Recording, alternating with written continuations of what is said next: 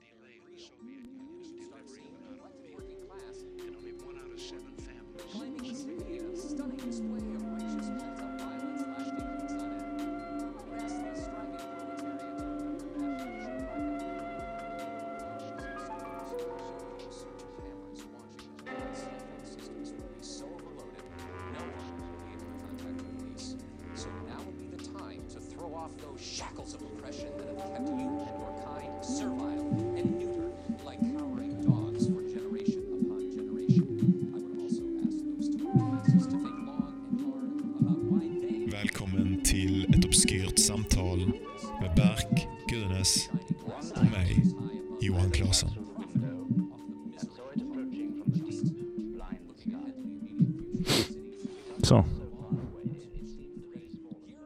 De är återuppståndna.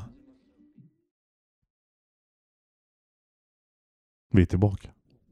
Jag trodde du skulle läsa, jag trodde du skulle hålla Att jag hade skrivit jag en liten grej. en liten dikt. Nej, nej, nej, nej. nej, det lät som det. Ja, men det, det, var, Det- det var bara den var- enda meningen. Okej, okej, men det De är var... återuppståndna.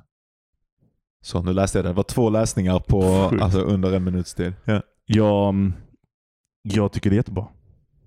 Bara vara jag bra. det, är Var en bra, det, det har en bra liksom svung till sig. De är, säg det igen, Återuppståndna. återuppståndna. Ja. Hur har din sommar varit?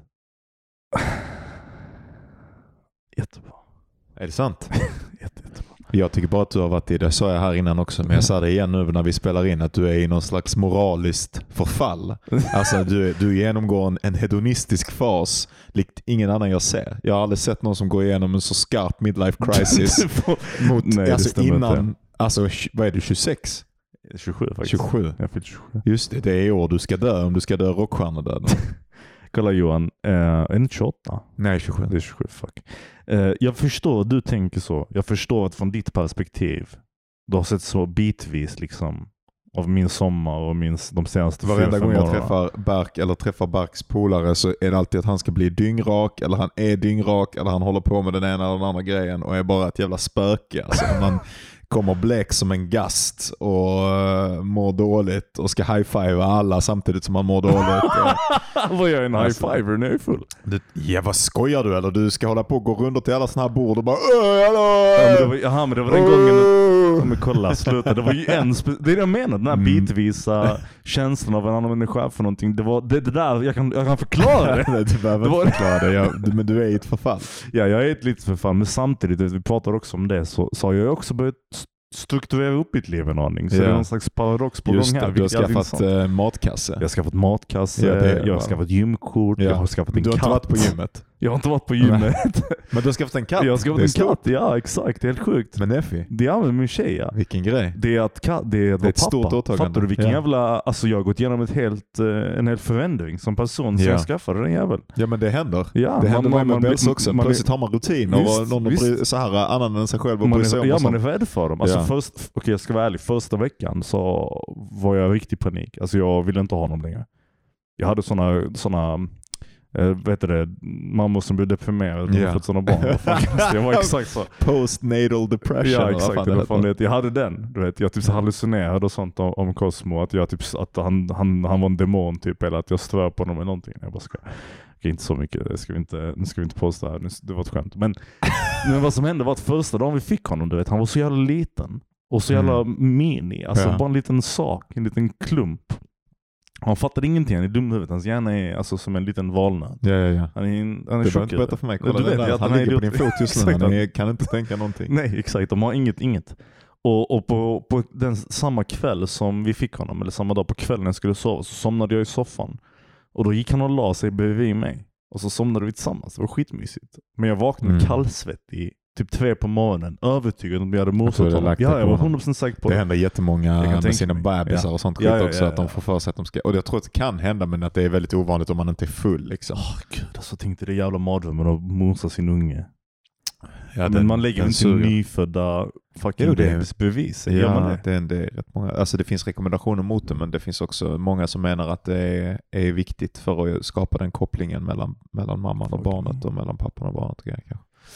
Jag vet inte. Eh, men eh, men Ja. fan vad ballt. Jag är glad för din skull. Jag är ju en big believer i eh, att det egentligen är, är Alltså hedonismen är kul ibland men Mm. egentligen är det en ganska värdelös livsstil jämfört med den, den som verkar tråkig Mhm. utifrån. Men det här att skaffa matkasse, att skaffa djur, att Mm. gå till gymmet, att ägna sig åt de jävla rutinerna. Det är fan eh, Alltså, good det- shit. Det är det, det är det. Men alltså, och den här hedonismen, alltså, den, den är inte så illa som den verkar. Det har bara varit så. Det typ, är att, fullständigt förfall. att, det är inte ett moraliskt fördärv. Det är liksom en, en, en, en, en utveckling. Jag har, jag har transcenderat mig själv. Okej. Det är bara en annan form av, Okej. av transcendental både utveckling. du, ja just det. Som du inte förstår dig på. Jag förstår mig inte på det och du har kommit, på en, en, eh, kommit åt en, eh, En ny en, typ. en ny, en större variant av dig själv som både har eh, tillgång till mer himmel och mer helvete. Ja, det, är, det är det det. är en Det är intern kosmologi som har liksom växt ut ur den här katten egentligen. Det var där det började. Ja, att du har en spirit guide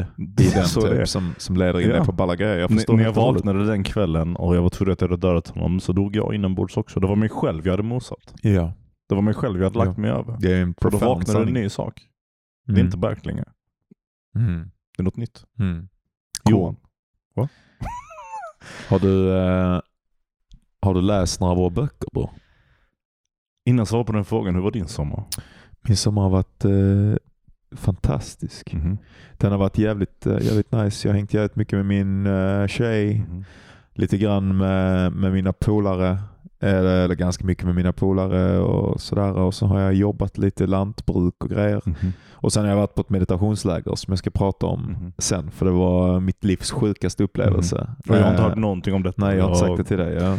Och jag har mediterat länge så det här var liksom Mm. det här var helt bisarrt. Men jag ska berätta om det sen och berätta lite om för att jag har fått många som har frågat eller vill att jag ska prata mer om, om meditationen eller liksom sådär. Jag, jag, den kommer ju på något sätt in alltid men, men jag är inte så jävla detaljerad och jag Mm. glömmer typ hur abstrakt meditation är för Mm. andra. För mig är det en sån konkret grej som har varit en, en del av mitt liv Mm. så jävla länge och som jag ägnar mig åt varje dag ganska mycket. Nästan lika mycket som att skriva. Liksom. Ehm, så, eh, så det ska jag prata om. Men, eh, men det har varit en, en jättebra sommar. Jag Var jobbar du jättebra. någonstans? Eh, Min morsa är ju växtförädlare, Mhm. eh, vilket är typ forskare på att ta fram nya sorter ehm, av grödor, raps specifikt. Eh, Är det hela den här biten med att förminska världspopulationen och Ja, exakt. exakt, stoppa exakt. folkvandring? Alltså fertilitet och sånt var det? Det är hela den grejen. Agenda 21 tror jag det är. Just det. Eh, och sen, men, eh, men, nej, men hon håller på med det så då har jag jobbat lite för det företaget bara för att kunna täcka Mhm. hyran. Um, och jag gjorde det precis efter att jag hade varit på meditationslägret. Det var rätt gött för jag gick liksom bara ute på fält och gjorde rätt repetitiva sysslor. Och, ehm, kunde på något sätt bearbeta det som jag hade varit med om på, på, eh, på lägret. Fint. Men eh, ja, det nu tillbaka till, för jag ska prata om det, jag vill inte prata för mycket Nej, om fattar, sommar eftersom det känns som att det, det stora, hela grejen är Ja, liksom ja. den här eh, den här upplevelsen. Så jag vill, jag vill, jag vill prata om den sen. Precis. Men, det är eh, typ dagens tema. det är yes, nästan ett dagens sätt, ja. tema på något sätt. Att jag ska, att jag ska Mm. prata om det. Men, eh, men Bra ja. böcker frågar du mig. läste du någonting fett? Jag läste en fucking... Där är ändå en, grym en litteraturförankring Ja, någonstans ja, ja, i den ja. här podden. Jag har läst tre, tre böcker, eller två, under sommaren. Vi åkte till Gotland eh, med Neffi, eh, tog ett taktält på bilen och stack Mhm. till Gotland. Där. Det är skittrevligt. Och där på kvällarna så hade jag med mig min, eh, min jävla Kindle typ och hade laddat ner två böcker som, eh, den ena heter Blindness Okej.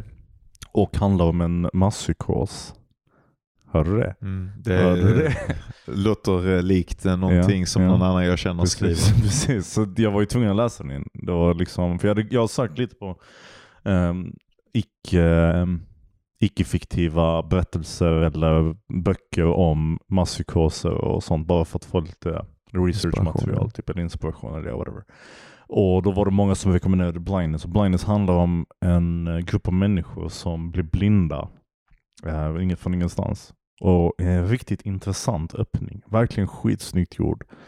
Ehm, nästan så att jag hade velat göra det själv. Typ. Mm. Jag var helt så, bara, fuck jävla kuk. Jag, det, var så här, man- det är så här Det är man så här ska man göra. börjar. Bara en sån här sporadisk, liksom, nästan eh, episodiska paragrafer från olika karaktärers perspektiv som löst sammanfaller med varandra. Som alla bara så här sakta, sakta, sakta blir blinda på olika sätt. Mhm. Skitintressant. Men sen var fucking gick boken åt helvete. De, han tog verkligen den här skitcoola eh, idén och bara gjorde någon slags um, Flugornas herre liknande Ja, okej. situation där alla karaktärerna hamnar på ett mentalsjukhus där de är i karantän och så ska typ deras, liksom, eh, den här karantänen typ påverka dem på ett sätt och leder dem till någon slags konstig, eh, du vet, eh, den ena sidan mot den andra sidan och bla. Okej.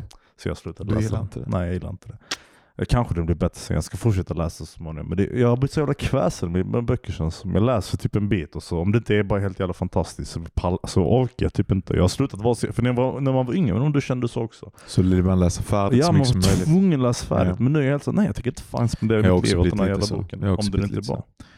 Eh, men jag vill ofta bli utmanad eller se Ja. att det är någonting nytt eller något sånt där. Annars så, jag har också haft det där med att jag vill läsa färdigt fram till nyligen. Liksom. Men det är så mycket så här böcker som jag har kommit i kontakt med. Mm. Eh, från litteraturvetenskapen och från eh, liksom att jag läser med andra som skriver och de Mm. rekommenderar mig och de bara har så jävla annan smak än mig. Att Mhm, jag bara, mhm. fuck det här är ett slöseri av mitt Mm. liv. Det behöver inte betyda att det är en dålig bok, Nej, men det nej, här är nej. fan inte, alltså det finns ingenting av detta som är någonting för mig. Mm.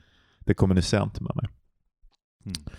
Mm. Okej, och vad var den andra boken du läste? Ehm, fan, jag försökte komma på namnet på den men det var en bok om färg och språk. Mhm. um, non-fiction av en eh, man som jag tror är någon form av psykolog eller någonting. Jag kommer faktiskt inte ihåg. Jag läste inte introduktionen till boken för jag brukar skippa det. Eh, men han, jag, jag har tidigare läst om och sett människor nämna den här idén av att vi, att vi som människor historiskt sett inte haft tillgång till alla färger i vår uppfattning av verkligheten. En Okej. sån här helt galen idé Ja. som nästan låter typ så sjuk att man bara så här, vänta det kanske ligger någonting i detta. Det, det, det grundar sig i någon idé av att man har kollat igenom så här Iliaden och sånt och så har man sett att, att Homeros, typ, eller vem fan det är som skrev boken, inte nämner färger, färgen blå överhuvudtaget.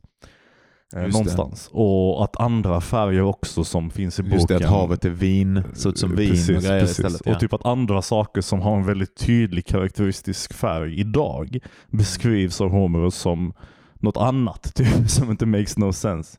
Så han typ går igenom den här idén ordentligt och liksom pratar om den här absolut första ehm, studien som utforskade detta, idén som grundade det, ehm, går igenom exakt vad det faktiskt betyder. ja. Eh, att det inte är så jävla science fiction som det faktiskt låter. Ja. Det är inte så att de inte kunde se färgerna. Men det är typ en slags, eh, nästan som att eh, det är en prioritet, prioriteringsfråga. Typ. ja. Ett, ett samhälle där vissa färger inte är aktuella och inte är relevanta. Så har du typ inte ett ord för dem. Och du kan titta på en skala av typ så sex olika färgnyanser av grön exempelvis. Och eftersom vi inte har en användning för att, att se skillnaden mellan varje nyans av grön så kan vi bara se att alla de här nyanserna är grön. Men för en annan civilisation eller en grupp av människor som tittar på samma nyans, som Ja. har användning för alla nyanser, ja. kan titta på dem och gå, ja men det här är obviously den här färgen. Ja, ja. Alltså, alltså man tänker så här att om, om jävla... Eh, det är ju helt arbiträrt att vi gruppar samman Falu rödfärg Mm. med den röda färgen som är på ett trafikljus. Till Ja, exempel. Vad menar vi när vi säger att det är Precis. samma färg? Det är, inget, det är Precis, helt godtyckligt. precis, liksom. är, vi har bara bestämt Ja, att ja. här drar vi den avgränsningen. Liksom. Precis. Och det är för övrigt någonting jag skulle vilja prata om i ett annat avsnitt någon gång lite senare, så jag sparar lite åt det. Men det är de två som har varit lite liksom, centrala den här sommaren för mig. Så lite Borges, jag har läst också, jag har Ja, nice. samlade Det är en av mina, ja. om inte min favoritförfattare. Jag är min favoritbok i ögats Mm. historia, men min favoritförfattare är nog Borges. Det är The Big Boy. Har du gillat det? Eh, ja, klart. Alltså, det är har du när, läst? Han, eh, Borges är en eh, argentinsk författare från eh, typ mitten av 1900-talet. Eller Mm. b- t- 1900-talet mot mhm. 1900-talets början, mitten och mot början tror jag. Eh, som är ehm, fantastisk, skriver jävligt mycket. Det är jävligt mycket för en författares författare. Liksom. Han skriver ju mycket om vad det är att, vad det är att berätta, vad det är att förhålla sig till eh, vad det berättades förhållande till den faktiska verkligheten Mm. är för någonting. Um, vad olika frågor eller koncepts förhållande till till verkligheten eller till varandra. Typ grejer som har att göra med informationsteori. Mm. Men när jag ser det, när man använder de här orden som egentligen är mer konkreta så blir det mer abstrakt. Det är Ja, det som är så ja, snyggt ja. med hans berättande då, att han väver in det i någonting som Alltså extremt komplexa idéer i någonting som nästan känns som sagor Mm. eller fabler. Exakt, Eller exakt. någonting. Och det är jävligt fett. Väldigt postmodernt och väldigt, eh, nästan när man läser det som att man alltid undrar, är detta sant eller inte? Alltså vissa av Mm. hans kodbets är lite så, man bara han så här- ägnar sig mycket åt att ljuga. Ja, jag, jag älskar den idén. Jag, det är en av de mest influerande, alltså det, det jag mest blivit influerad av när det gäller Borges, det jag pratat om tidigare, men det, det, det är lögnen. Jag älskar, jag älskar att ljuga när jag skriver, jag tycker det är så jävla kul. Men, eh, men eh, fan jag minns inte exakt vilken var den senaste jag läste, det stör mig som fan. Men jag vet att den ledde in till eh, den här Pierre Menard Författaren till Don Quijote. Exakt. Och, och den, jag, läste, jag stannade där för jag bara, ja, men den läste på Littvet ju för en massa år sedan. Och jag kommer ihåg till och med då när jag läste den att jag var, jag var också så här, jag bara, alltså, vad, vad är det här för konstig skit?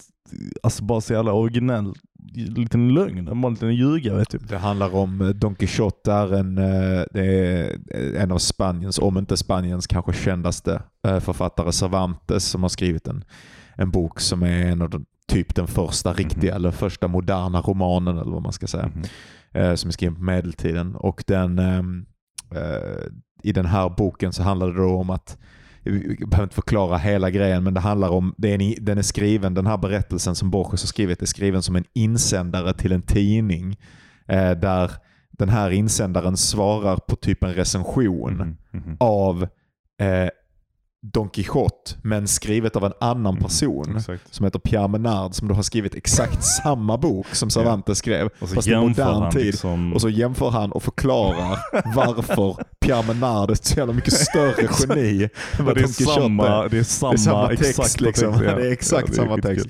Och det är, det är roligt och det är jävligt bra och det är Mm. jävligt smart Mm. om liksom hur, eh, hur perspektivet, den berättades perspektiv väger in och vilken relation eh, eventuellt som man kan tänka in att Mm.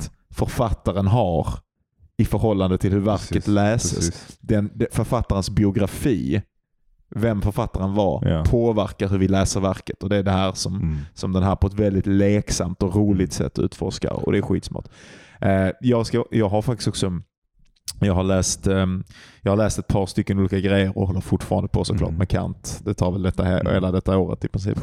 eh, men ehm, men ehm, jag har också läst, eh, jag håller på med som min fictionbok just nu, som jag fått en rekommendation av från min tjej och sen som också eh, en av mina kompisar läste som också var helt lyrisk över den. Fan heter den här författaren? Boken heter, eh, och den ska du verkligen läsa, Mhm. jag vet att, vet att du kommer älska den. Du kommer, för inte, du, kan, du, kommer bli så chockad över att du inte har hört talas om den här Ja. boken om du inte har hört talas om den. Men jag blir faktiskt förvånad om du har det. Kör. Dictionary of the Khazars heter den. Nej, inte hört talas om. Alltså det är, det är fantastiskt och det är verkligen din estetik. Okej. Alltså det är, den både ringer av Borges och Ja. Bulgakov. Och, eh, alltså så här, den har verkligen någonting. Det är en serbisk författare. Aha. Jag ska se om jag kan eh, se här vad han heter.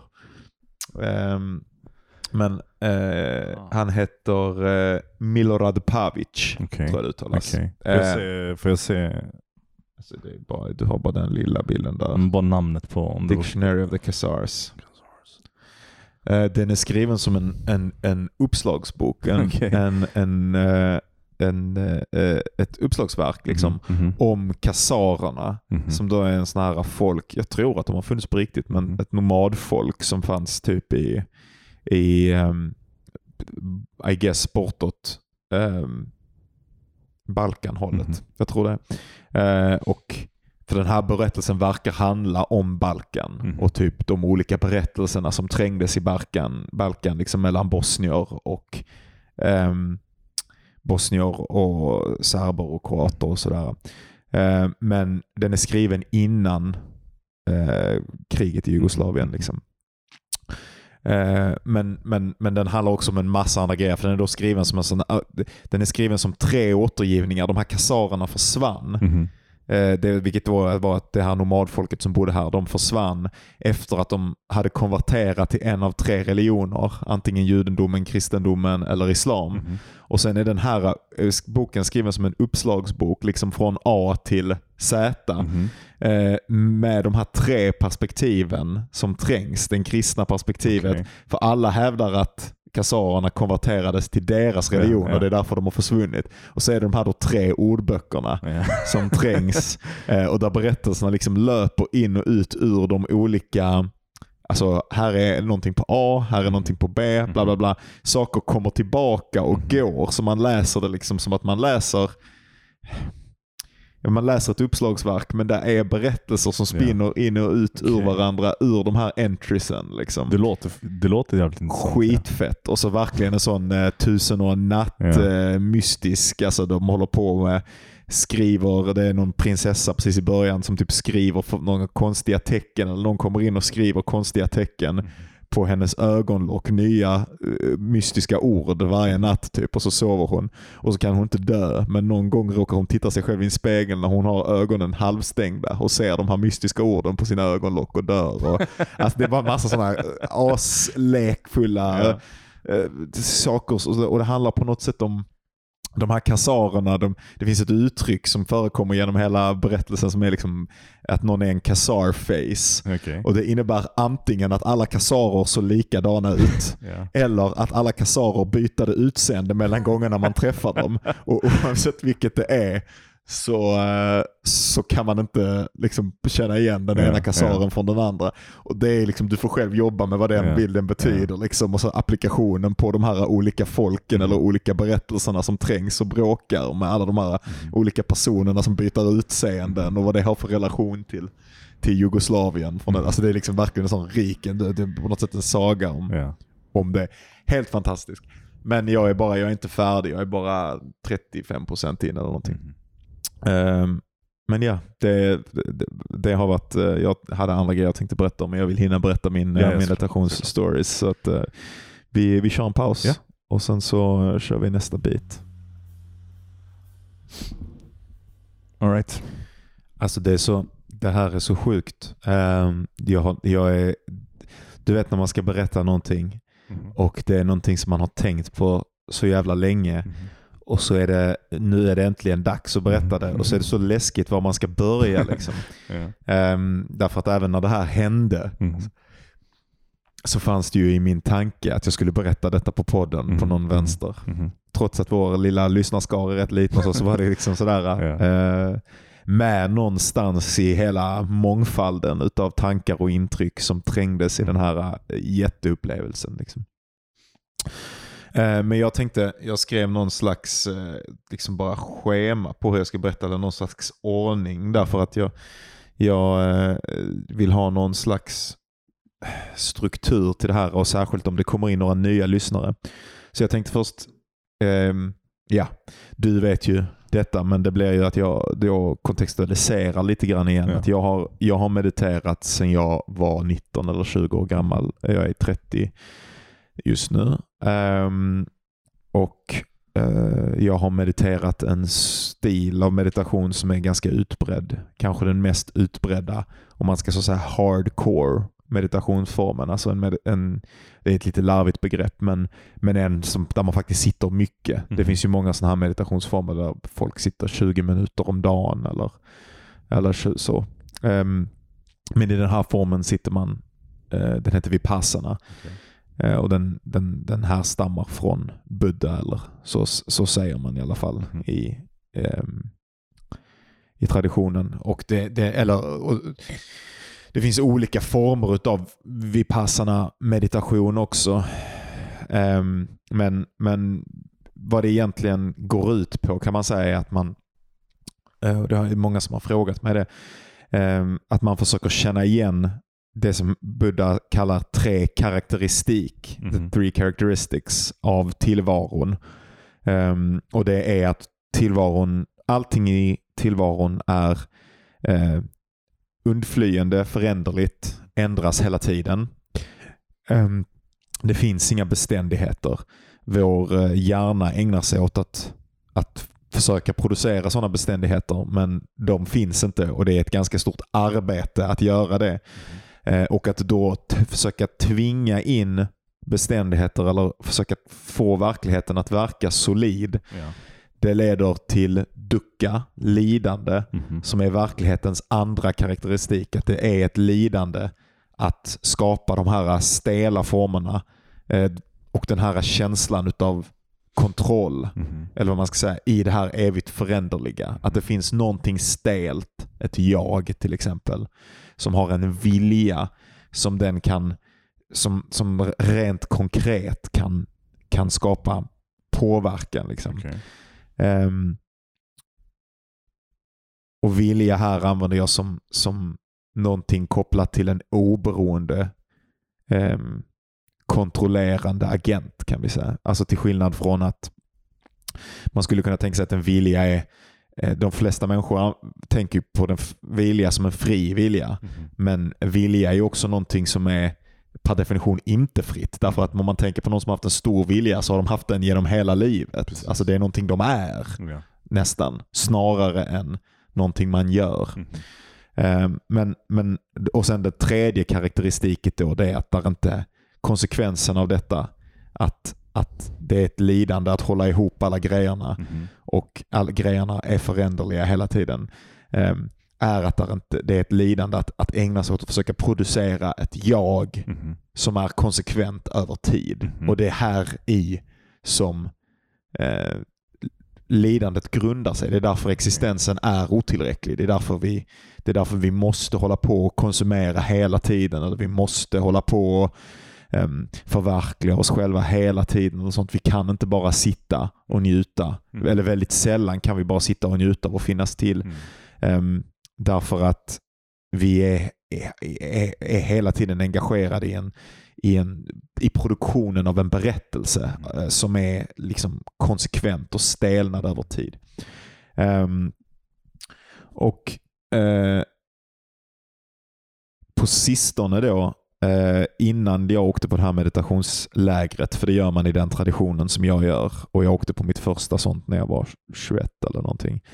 Ehm, där man, där, det, det är sådana här läger där man sitter minst 10 timmar per dag Mhm. ehm, i 10 dagars tid. Och sen så har man två dagar till, en där man kommer dit och en där man åker därifrån som är liksom halvdagar. Eh, och där man inte får lov att prata med varandra. Eh, man får inte lov att titta varandra i ögonen. Ehm, utan man ska bara ägna sig åt meditation och tystnad under de här tio dagarna. Så det, det är där den här, det här hardcore-elementet kommer in. Liksom. Att det, är ju, eh, det, är, det är ganska utbrett. Det här är en ganska populär form i västerlandet, vilket är, är, jag tycker är spännande. Eller? Mhm. Det, det för det är nästan konstigt, därför att den är så jävla tuff. Liksom. Ehm, men eh, det här var då mitt, jag tror det var mitt tredje. Och sen så har jag också eh, servat, alltså att jag har hjälpt till att att driva ett sånt här läger tidigare. Um, och jag har eh, mediterat ganska mycket utanför. Egentligen heter det att man ska åka varje år, det gör ju verkligen inte jag. Men eh, jag har mediterat ganska mycket utanför och jag har en ganska stor fallenhet för att meditera, vilket gör att jag, det verkar i alla fall som att jag får resultat Yeah som är starkare eh, och snabbare kanske än de flestas utifrån den mängden meditation som jag gör. Eh, för det finns också ett, ett begåvningselement eller vad man vill säga. Och det säger jag inte från ett ställe av att upphöja mig själv utan det är bara eh, Vissa har det helt enkelt en, lättare. en tur. Ja, eller en Ja. tur eller vad man vill kalla det. Ehm, I alla fall, på sistone så har jag hade en känsla inför det här lägret, Mm. även när jag anmälde mig, så hade jag, hade jag en känsla därför att min meditation hade blivit mycket starkare. Det har jag pratat om på den här podcasten. Och jag hade liksom Tidigare har jag inte haft så här jättestora upplevelser som vissa har utav att inte ha ett jag. Utan jag har haft upplevelser som kunde få mig att ana den verkligheten. Men inte att, inte att de var liksom så här bara, okej men det här är en solid Mhm. upplevelse eller en, en, en, en exakt upplevelse eller en påtaglig upplevelse av att inte ha ett jag eller att, att se de här äh, grejerna. Men jag, eh, jag började läsa en kille som heter Daniel Ingram. Eh, därför att min polare som också mediterar hittade honom. Eh, och han har skrivit en bok som heter Mastering the Core Teachings of the Buddha. Mhm. Som är, det är ett tramsigt namn men det är en jävligt... eh, Det är en Det är jävligt alltid tramsiga namn på dem. det är alltid tramsiga namn på alla sådana här grejer. Ehm, men, men han, eh, egentligen så, det är, det är en väldigt fenomenologisk skrift. Och vad jag menar när jag säger det är att han beskriver väldigt mycket hur eh, meditationsfenomenet är artat. Ja. Liksom, och hur, hur, vad som händer inte på ett symboliskt Mhm. sätt som det ibland kan vara, eller, utan bara superkonkret. Ja. Alltså nästan som att han skriver om träning eller han skriver om vad okej. som helst. Att det är bara så här, den här fasen händer det här och den här fasen händer det här. Och eh, en av hans en av hans stora tips liksom som han använder, det här är, ju- det är, det är svårt att beskriva men när man gör den här vipassana-formen, vad man gör är att man tittar på sin kropp. Så man, man, om man, den formen jag gör, eh, går man från huvud till fötter och från fötter till huvud. Men det finns även eh, former där man bara tittar på, man bara stänger ögonen och bara ser vad som händer, ser var uppmärksamheten går och låter den gå av sig själv. Och så tittar man på ja, men hur känns det i min arm just nu, i min form då. Eh, hur känns det i min arm just nu, hur känns det i min hand just nu, hur känns det i mitt bröst just nu och så går man från kroppsdel till kroppsdel. Och när man får en bättre fokus, när man lägger mycket tid på detta så, så börjar man se mer och mer att det är en massa flimmer. Det är en massa elektricitet nästan. En massa, lite, en massa kliar eller det är som en pointalistisk tavla. Eller som att det regnar eller snöar eller någonting. Att det, det är bara en massa flimmer i, i hela kroppen. Det, det är så kroppen känner igen att den är. Det är liksom känslan av att vara levande är ett slags flimmer. Och det här är det som man jobbar med då. Mhm. Och det är i det här flimret, genom att titta på det, som hjärnan sakta sakta ser att jo, men varenda liten del är föränderlig. Mhm. Den uppstår, den försvinner och sen kommer det någonting nytt. Och jag tar detta eh, som egentligen är en grupp utav flimmer Mhm. Och gör det till en helhet och kallar det min arm. Mhm. Mhm. Men flimret har inte den Nej, beständigheten jag som vi inbillar Mm. oss eller som det verkar att vi har. Mhm. Och det, det känner man på en helt konkret nivå. Alltså det är så, det är så verkligt, precis som att som det känns verkligt att jag har en arm Mm. som är solid just nu. Men i alla fall, eh, han, Daniel Ingram, han, han, han har en idé, han kallar det shooting aliens. Och det var detta som var, tror jag, det som gjorde att, jag, att det blev så sjukt på meditationslägret. Ehm, där han säger att man ska verkligen lägga märke till varenda en av de här förnimmelserna. Typ som att man spelar ett dataspel. Okej. Och att när man ser en förnimmelse så säger man pa, Ja. pa, pa. Så man, man, man lägger till någonting. Det är lite påtvingat men efter ett tag händer det av sig själv. Aha. Att innan har jag alltid bara tittat på det enda som ett stort, som ett getingbord där saker Okej. bara flamrar under. Liksom. Men här är det som att, att jag såg, där är en, där är en, där är en, där är för en, att få är göra det lite tydligare här. När du säger att du ser en sak, menar du då att du ser det här, eller du känner av det här flimret? Ja. Eller att det har en form som du sen besegrar? Flimret har ju då ingen form utan formerna blir ju på något sätt av... Fli, flimret, jag tänkte att det är den Ja, ja, men- minsta delen av en sensation. Jag förstår, jag förstår, jag förstår den biten, men jag tänker vad är det du skjuter för någonting? Ja, så det är en partikel kan man Okej, säga. Man kan säga, okej. att, här kom, man kan säga att, Mm. att, att, att en sensation, det gör ont i min arm. Ja. Om man tittar på det riktigt noga ser man att det består av ett jättestor mängd typ partiklar eller vågor. Mhm. Det kan te sig lite olika. Ehm, och, eh, men det är någonting som, som har eh, eh, inte karaktären av att vara en sammansatt grej Okej. utan ett stort flimmer av en massa små typ partiklar. Grejer som pa, pa, pa, pa, pa, pa, pa, pa.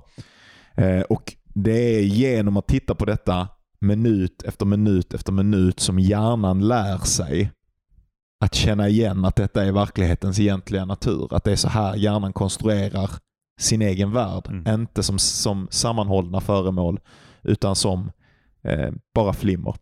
Det här, är- jag vet inte, det här, det här är så eh, det är viktigt att du ställer frågor här nu för det här är så enkla grejer för mig att jag nog inte själv kan höra att det är, är abstrakt för någon som kommer utifrån. Det är alltid så när man pratar om, om meditation att ehm, för medita meditatören, säger man så, Mhm. eh, the meditator, så, så är det alltid så beskriver den ju bara en helt konkret verklighet på samma sätt som jag kan säga så här att solen skiner på den Mm. väggen där just nu.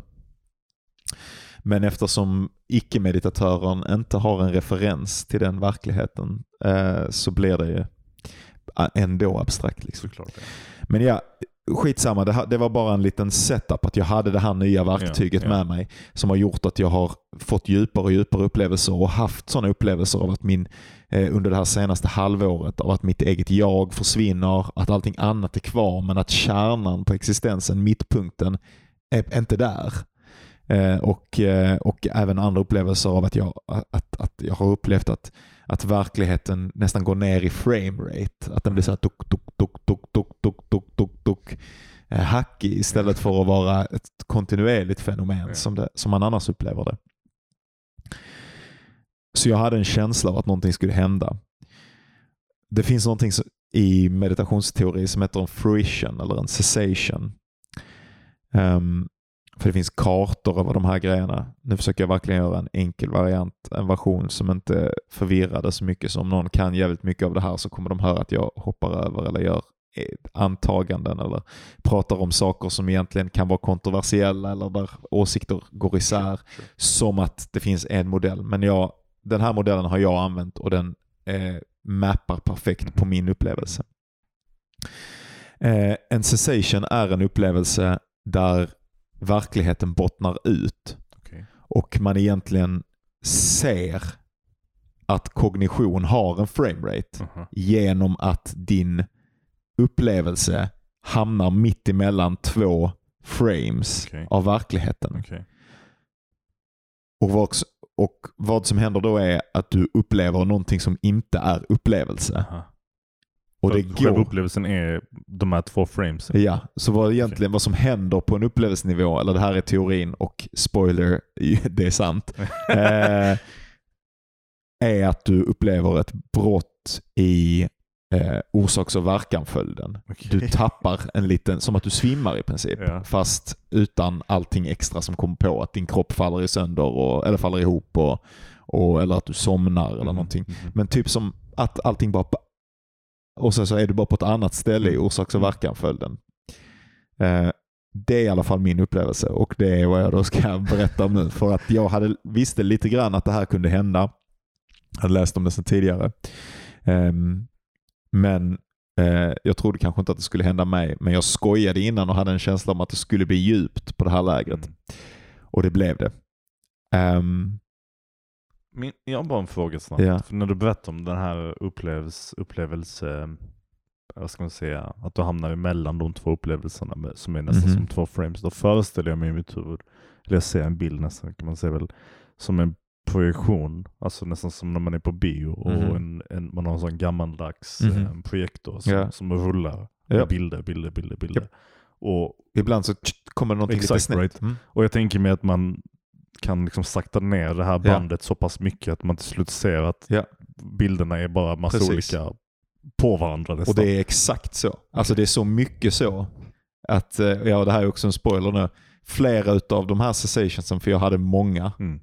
eh, ser ut typ som det. Att du kan nästan se att två saker är, är lite imposade på varandra. Mm. Eller någonting. Att du, du, du, du ser att den ena, en, en konkret bit av verkligheten Ja, ja. slutar och sen att den annan tar vid. Där är, där är liksom, Men skillnaden guess är väl att när du sitter i det här projektorrummet så befinner du dig i ett projektorrum. i en kontinuerlig verklighet. Men när du upplever den upplevelsen så finns du väl inte Nej, i en precis. fysisk plats. Utan Precis. Så att det är det som du känns jättesvårt du att fatta. upplever ju mig. inte, du upplever ju inte, vad ska man säga? Om det ens går att förklara. Ja, nej men det går, det är, det är det som är grejen. För att även innan, jag, det, är, det är på något sätt både mindre och större än vad Ja. man någonsin kan tänka Ja. sig. Eh, du upplever inte det som är mellan framesen. Ja. Du upplever typ att, att du bara ser något litet Mhm. när du kommer tillbaka. Mhm. Alltså du ser någon operfektion Okej. i, Mm. i när du kommer tillbaka. Men det som förloras Mhm. upplever du inte. Du kan extrapolera fram att Ja. någonting har liksom... Det är jättekonstigt, men typ det sättet du kan göra det på Ja. är att du känner att ditt känsloläge är Mhm. annorlunda i kroppen Aha. på ett sätt som är! Ja. Alltså som det aldrig är annars. Alltså saker går från det ena ögonblicket till det andra med en orsaks och verkan-följd. Alltså om jag är arg så känner jag hur den ilskan dalar och dalar och dalar och dalar. Och skulle jag göra någonting, alltså typ ta en sup som skulle ta av det snabbt så känner jag väldigt naturligt hur, hur någonting annat kommer att ta ilskans plats. Eller, där, där finns alltid en sån följd. Eh, det ena ögonblicket har en seghet in i nästa. Den bara klipps av. Du bara är i ett annat känsloläge. Och Det kan vara ett liknande känsloläge eller det kan vara ett radikalt annorlunda. Men det bara förändras så här på ett sätt som, som, som verkligheten aldrig annars gör. Så kändes det för mig. Men jag, jag, vill, jag, jag, jag stör mig lite på att jag spoilade att det var det som Ja, hände. sorry, men, ja. Nej, det var inte sorry från dig. Det var, att jag, det var jag som valde att berätta om den här grejen. Men Men ta det från början då. Ta Ja, det från jag ska försöka hur, ta det hur det var när du satte dig i, hände det liksom under en, ett meditationspass? En av de här tio Ja, det, ja, det liksom hände och det hände många gånger sen. Men det hände första gången under ett, under ett meditationspass. Jag hade ju då bestämt mig för att den här Daniel då rekommenderade att inte ta några pauser. Så jag mediterade 18 timmar per dygn istället för 10. Vad är det ens fucking möjligt? Ja, det är det. Och då Ehm, går du inte på toa? Jo, jag går på to- men alltså Ja. då är du gående med, alltså du kan meditera medan du gör Okej, saker okej. liksom. Eh, men jag satt så mycket jag bara kunde. Mm, mhm. Eh, och sen om jag var tvungen att gå på toa eller jag var tvungen att gå mellan ställen eller jag var tvungen att gå och äta för man får inte lov att fasta. Mm. Så såg jag till att aldrig släppa, aldrig sluta meditera. Fortsätta göra aktiviteten av att förflytta eh, mitt medvetande och från huvudet till fötterna och tillbaka och försöka känna igen alla de här, se att allting bara är förnimmelser Mm. hela tiden. Det är superabstrakt, jag vet det, men det, det, jag- det, det är det man gör Mm. i, på ett helt konkret sätt. Ehm, och ehm, m- Så jag, jag slutade aldrig, jag lät liksom aldrig tankarna bara gå eller sådana grejer. Utan jag var hela tiden supernärvarande, supermedveten eh, i meditationen. Och jag sket i, det finns, man har raster och sånt då under dagarna. Jag sket i dem, jag gick direkt och satte mig i meditation igen. Eh, jag satt utan pauser. Eh, för man har också så här, det är, på varje timmesittning så har man typ fem eller tio minuters paus efteråt och sen kommer det en timme till. Eh, därför att folk ska kunna gå på toa. Jag gjorde mitt absolut yttersta för att inte ta de pauserna. Så jag satt liksom någon tre timmars sittning per dag, någon fyra timmars sittning per dag utan att byt, gå därifrån. Och liksom bara försökte vara i så mycket meditation som möjligt. Och då eh, finns det liksom saker som brukar hända på ett sånt här meditationsläger. Som händer många människor.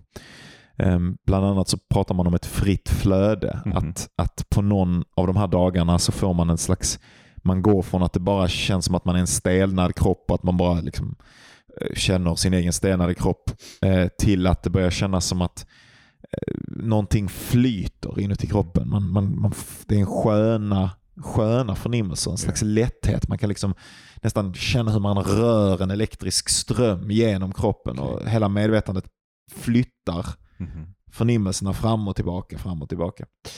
Ehm, och Det brukar hända på sjätte dagen, eller sjunde dagen eller åttonde dagen. eh, Någonting sånt där. Eh, och för gamla studenter händer det lite snabbare i regel. Alltså folk som har mediterat tidigare. För det är en blandning av gamla och nya studenter.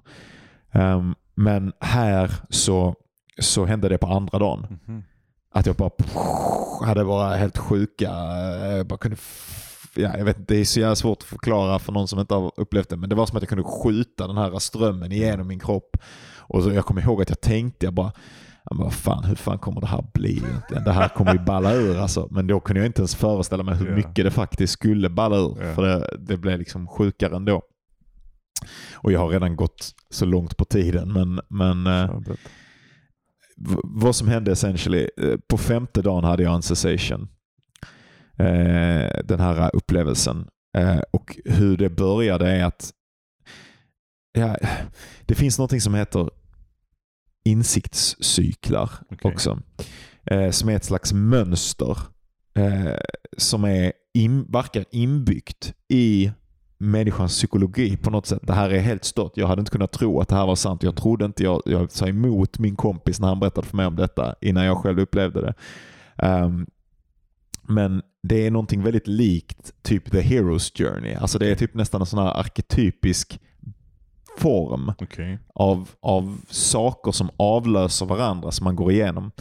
Eh, och jag kände till den här formen, men jag kan inte göra distinktionerna i min egen meditativa upplevelse mellan de första fyra stadierna.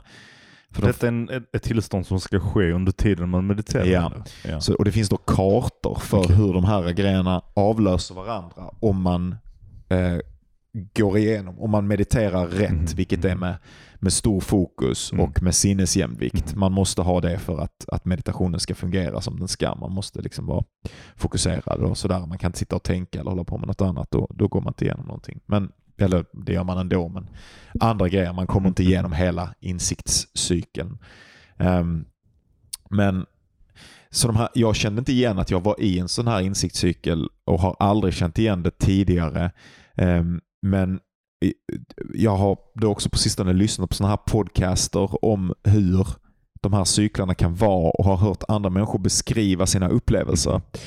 Eh, och Det kommer ett ställe i en sån här cykel när man har gått igenom ett par olika upplevelser eh, där man kommer in i någonting som kallas en dark night of the soul. Okej. Det är ett eh, begrepp som kommer från en kristen mystisk poet som Mm. heter eh, St. John of the Cross. En Okej. dikt som han har skrivit om vad den mörka delen av en andlig upplevelse är för Ja. någonting. Så det, det finns något perennialt Ja. med det här. Och perennialt då för den som inte vet det, det är att eh, det, det, det, är inte bara i den här meditationstraditionen som de här formerna verkar se ut på det här sättet. De utan det verkar, liksom de återkommer och har förmodligen någon koppling till mänsklig psykologi. Ja. Eh, med, alltså religiösa berättelser så som jag tänker på det Mhm. är ju bara på något sätt formen av mänsklig kognition. samma- Ja. Ja. Ehm, Det är därför när du, vi har ju pratat om narrativ tidigare Ja. exempelvis och det är jättelikt det här du pratar med de här ehm, eh, vad ska man kalla det, de här partiklarna du pratade om tidigare och det som skapar armen, känslan av armen, separationen mellan kroppsdelarna och omgivningen och sånt. Det, det är liknande till, antar jag, typ, ett typ, man kan väl kalla det perinealt också. Alltså det återkommer på olika ställen, på Ja. olika kategorier av upple- upplevelser av verkligheten. Liksom. ja. ja, precis. Ja, Ja. sorry, fortsätt. Ja, nej men det, det är precis. Ehm, nej, men så jag, jag hade... ehm,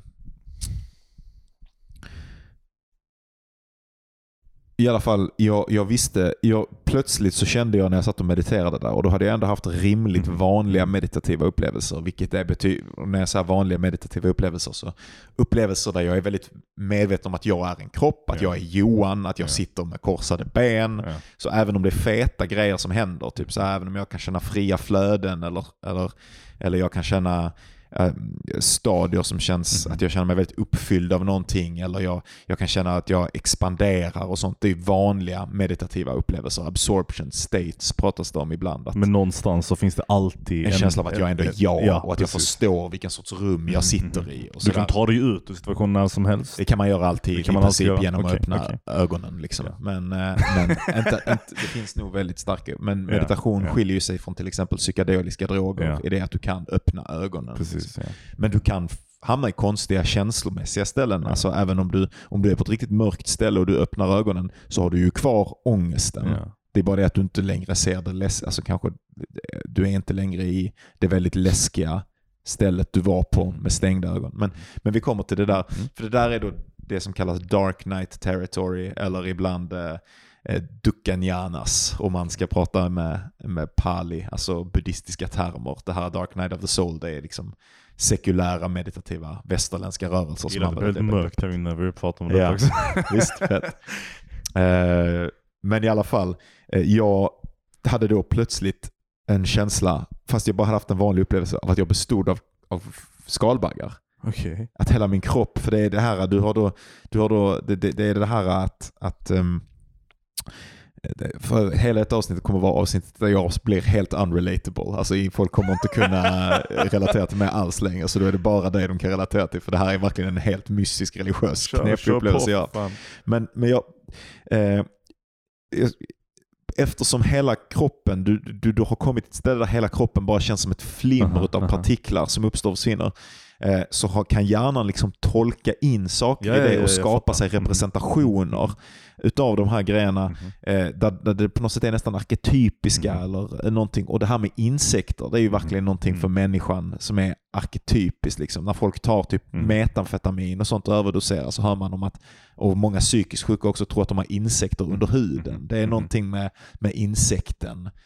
Kittlar och kryper och, som också relaterar till hur vår kropp känns på insidan i sina värsta lägen.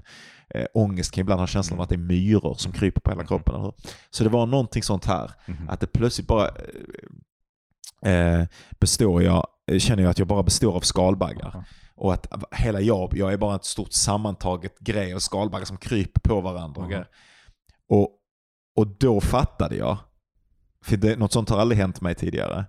Då fattade jag att jag måste vara i Dark Knight. För Ja. jag har hört andra prata om att de ser dödskallar och sånt. Okej. Och att de har tyckt att det var lite fett. Att även om du kommer in i Dark Knight, ehm, för det första steget av en sån här Dark Knight på en andlig resa eller på en meditativ resa, det är något som heter dissolution. Mhm. Det kan jag inte komma ihåg när jag gick igenom, men vad det egentligen betyder det är att någonting som var solidt tidigare Mhm.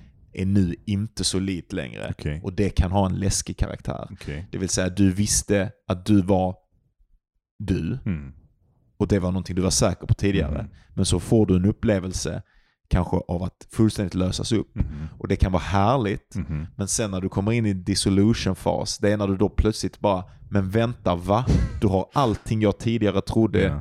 Varit falskt. Ja. Och det startar en kedja av mörka upplevelser som Ja. avlöser varandra, som man måste gå igenom Ja. i en insiktscykel. Okej. Så det är egentligen väldigt likt i en berättelse, eh, det som kallas katabasis Mhm. i en Hero's Journey. Mhm. Alltså när hjälten går ner i underjorden Mhm. för att hämta en skatt. Mhm. Att du måste gå igenom någon slags mörk upplevelse för att, för att få ut någonting. Det är Fan, det är därför jag känner igen uttrycket. För att när jag, när jag läste eh, Blake Snyder's Save the Cat för Ja. massa år sedan. Du vet Så pratar han manus. om ja, ja, definitivt. Absolut. Ja. Det är en av de karaktäristiska liksom, näst sista delen av... Han, det, det, kapitlet heter literally det. Så Ja. det, är, ja. Och det är då, för mig är det helt fantastiskt då att man kan uppleva det här genom att bara sitta på en kudde. Att du egentligen får en, en customized berättelse Mm.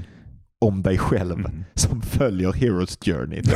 det, är, alltså det är så sjukt när jag säger det, att jag, men nu är jag helt övertygad Ja, ja. om att det här, för det här hände mig så många gånger under den här tiden, att, det, att jag ser det som objektivt sant. Men, men eh, ehm,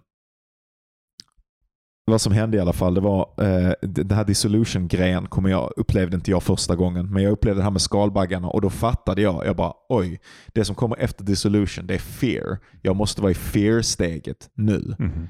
Eh, och så finns det då en sån här kedja som man går igenom. Fear, misery, disgust. Så du har fear Mhm. och sen så reagerar du på din skräck, du sitter och är rädd. Tar du dig igenom det så börjar du känna en jävla olycka. Så liksom, ehm, om det första var att du kände dig själv, att du själv upplöstes. Det är typiskt andlig eh, upplevelse. Att man känner att, att, att det som man hela tiden har känt som jag, det löses upp. Men varseblivningen, upplevelsen fortsätter. Mhm. Kognitionen fortsätter Mhm. men Johan Claesson är inte i den längre. Mhm. Eller är inte det centerpunkt längre. Så det är en, kognitionen är någonting annat än jag och Johan Claesson. Det leder då till en sån här dissolution. Men va? Jag har ju hela tiden, jag har organiserat hela mitt liv som att jag är Johan Claesson. Mhm. Vad fan innebär det här? Mhm. Eh, och sen så hamnar man i, i, eh, i, en skräck. Okej, men fi- finns inte jag då? Vad, vad, fan, vad fan innebär det? Mhm. Eh, skräcken går vidare till misery, en slags olycka. Eh, alltså det kan, det kan då ta sig former som... ehm, men hur, hur fan kan det vara så här? Hur kan verkligheten vara beskaffad så här? Vad, vad innebär det att leva Ja. ett liv om inte jag finns liksom, på det sättet som jag trodde innan i alla Ja. fall? Eller att jag är en sån stabil punkt på det sättet som jag trodde innan i alla fall. Eh, sen kommer disgust. Okej. Eh, kan vara någon slags äckel Aha. inför att tillvaron kan vara så här. Ja. Hur, fan kan det, hur fan kan det ens vara så här? Det är vidrigt. Hur fan kan jag ens vara en äcklig, ruttnande kropp? Hur kan det vara så att jag en dag ska ruttna? Det kan ta, ta sig vilka former som helst. Hur kan det vara så här att jag går runt och är förälskad i andra kroppar och de är fulla med bajs och blod? Ja. Alltså så här, man kan känna ett väldigt starkt äckel inför de Aha. grejerna. Och så som det tog sig form, jag kommer inte ihåg de här andra mellanstegen, Aha. var eh, att jag plötsligt kände att jag var gjord av dagmaskar. Ja. I det första, så det var bara massa ormar och maskar och Aha. äckligt som kröp och det var slem överallt och skit och jag bara Ugh. Och så ville jag så jävla gärna bli fri från det. Mm. Eh, och det är då nästa steg som heter Desire for Delivery. Det är att man Okej. plötsligt, fan, jag önskar att livet kunde vara någonting annat. Jag önskar att jag kunde vara fri från det här äckliga stadiet som jag befinner mig i. Och den här obehagliga resan och den här obehagliga naturen. Och sen så kommer jag inte ihåg resten av stegen och det gjorde jag inte i... ehm, jag kunde bara de här stegen. Jag kunde från eh, fear Aha. till Disgust. eh, eh, desire for delivery. Aha, ja. Eh, Men sen finns det ytterligare steg då. Jag behöver inte gå in i dem för jag vill inte att det här ska vara superteoretiskt. Men för där tappade jag då kollen och visste inte vilka steg jag gick igenom. Eh, Men, men plötsligt så sitter jag där och mediterar och det är bara, allting är bara surrande bin, det är bara kaos. Hela min kropp bara känns helt upplöst och allting vibrerar ashårt och det är ganska obekvämt att vara i min kropp. Och jag bara åh. Och så plötsligt så, så får jag den här känslan av att, att jag är först någonting evigt Okej. som är utanför allting det här. Jag är inte någon av de här känslorna. Jag är inte någonting utav, jag är någonting helt stabilt som inte är de här grejerna. Mhm. Eh, och jag kommer aldrig lida igen, så kändes det. Eh, Men allt det här sker, fort, alltså Det sker sånt fortfarande, händer, men du jag- typ tittar på det på jag sätt. är inte det. På något sätt identifierar Ja. man sig själv med smärta. Ja. Eh, om, men här var det som att någon, det var någon annans smärta. Aha. Alltså jag kände ju alltihopa men det var någon annans. Eh, så, så på något sätt, eller, eller det var kanske mitt men det var, det var som att jag hade en slags distans till det. Jag var lite vid sidan av upplevelsen eller, eller, eller i, mellan. Jag var emellan smärtan. Det var som att all de, jag var det som var i, liksom, emellan alla de här förnimmelserna. De här små partiklarna som bara flammade upp, liksom, som höll på. Eh, och sen så fortsatte jag titta på detta och titta på detta. Och så plötsligt så ser jag att, för jag har alltid haft svårt att fatta vad, hur man hitta för att känna igen den här förändringen i allting. Eh, därför att man, man vet liksom inte, för på något sätt sitter du sitter ju bara där och känner. Känner jag på rätt sätt? Känner jag verkligen att allting förändras? Vad innebär det att känna att allting förändras? Intellektuellt kan man ju se det alltid. Mm. Men här ska du på något sätt få till den intuitionen. Meditation, insiktsmeditation, vipassana handlar på något sätt om att ändra dina intuitioner Ja. om vad verkligheten är genom att exponera dig själv för verkligheten så som den faktiskt är Mm. i din kropp, ögonblick för ögonblick. Och plötsligt kan jag se att jag bara, ja men här är ju ingenting som är samma sak efter en, i ens ett ögonblick. Mm. Saker bara förändras, allting var bara som saker, det var som en flod som flöt förbi. Mm. Liksom. Varenda enskild förnimmelse var någonting Nytt eller? Ja, nytt. Och det var Mhm. nytt bara i ett ögonblick och sen fanns det inte längre. Ja. Och, och, och allt det, var så uppenbart att Och det var hade du så. fått för dig innan det att allting var bara samma sak fast mycket av det? Eller? Så är det ju alltid. Ja, om ja, du känner ja. Mm. din kropp nu så är det ju så. Alltså, typ om du, du skulle ju säga att du har ont i din arm. Du skulle inte säga att din arm just nu består av en massa ont-förnimmelser. Nej, precis. Eh, men men då kunde jag se Ja. att det var så. Ja, ja. Att, att det var ingen arm före förnimmelserna utan att armen var en konstruktion som kom i F, som, som applicerades ovanpå allting det här som bara bubblade förbi. Och sen så själva smärtan relaterades till mig genom att säga att ja, men den här delen utav förnimmelsespektrat är en sak som är min. Mhm. Och den smärtan relaterar till mig. Ehm, men, men att det inte fanns en, en objektiv grund i den. Det här kommer att låta svinflummigt för vissa och för vissa andra kommer det låta som eh, någonting som de kan tänka sig är rimligt eller kan förstå även om de nödvändigtvis inte har upplevt det. Ehm, men jag kunde se detta och det var, jag, fick även, jag har även ganska mycket visuella grejer som händer mig. Jag har sagt det tidigare när jag mediterar. Att, att jag kan få en del visuella grejer. Och här var det som att jag kunde se mitt eget ben på insidan av ögonlocken. Och när jag, när jag såg det liksom i flimret som är eh, på de stängda ögonlockens baksida. Så om man stänger ögonen så ser man ett flimmer och jag kunde se mitt ben där och sen kunde jag se från ögonblick till ögonblick hur, hur det var ett nytt ben på samma sätt som du vet när en gammal dator laggar Ja. och det är en muspekare så här, alltså man drar under och muspekaren ja. bara duplicerar och duplicerar sig. Så gjorde mitt ben. Liksom. Jag kunde bara se att jag bara, men där finns inget ett ben utan Ja. det är ett nytt ben i varenda enskilt ögonblick. Och sen plötsligt var det som att min blick sökte sig in mellan alla de här förnimmelserna, hela det här flimret. Som då även fick en visuell representation på baksidan av mina ögonlock, även om det var ganska otydligt. Så kunde jag titta in i utrymmet. Där är inget utrymme, de var oändligt förtätade men ändå som att jag kunde titta mellan två stycken förnimmelser. Och när jag gjorde det så var det som att jag kom, jag såg hur någonting som jag kunde se hur ramarna i verkligheten bytade. Så här, tick, och det bytet kom närmare, närmare, närmare, närmare. Och så plötsligt så blev jag livrädd. Och så pa, var det som någonting bara... Hela världen försvann. Okej. Eller ja, hela världen... Eller ja, hela världen gjorde ingenting för det var ingenting som var kvar. Utan det var bara något, ett intensivt ögonblick. Och sen var det som att jag kom upp från under vatten. Aha. Du vet, jag tog mitt första Aha. andetag. Och bara hade sånt jävla adrenalinpåslag och var i ett helt annat känsloläge liksom.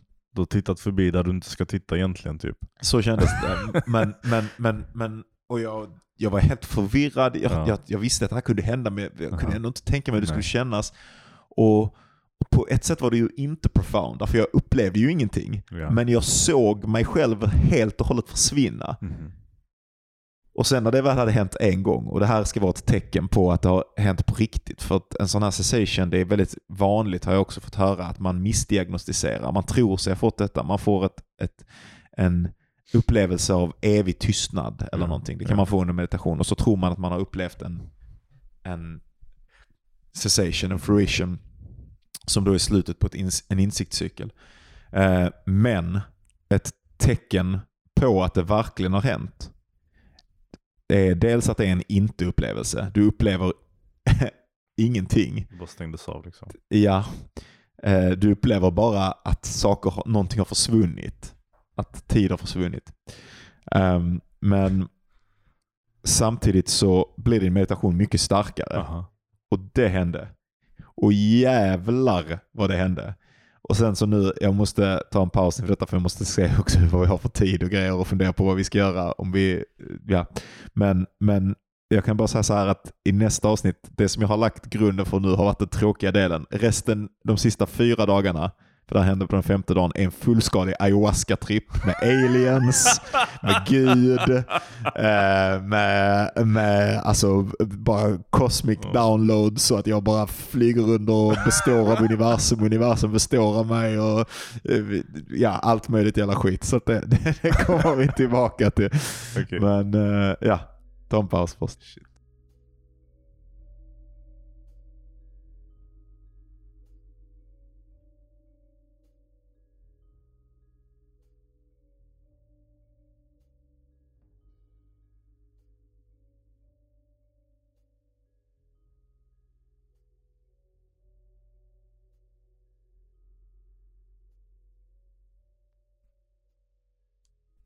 Så är vi tillbaka. Okej.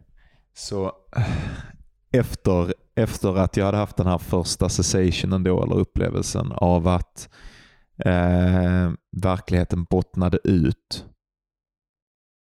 så började jag plötsligt ha, gå igenom en massa sådana cykler. Mhm. Och varenda gång följde de liksom samma form. Och jag insåg att jag var i en cykel varenda gång när jag plötsligt blev rädd, precis som jag gjorde Ja, första ja. gången. Eftersom det var det steget som jag visste. Jag visste fear, misery, disgust, Ja. desire for delivery. Som jag sagt, av någon anledning hade de orden hängt kvar i mig.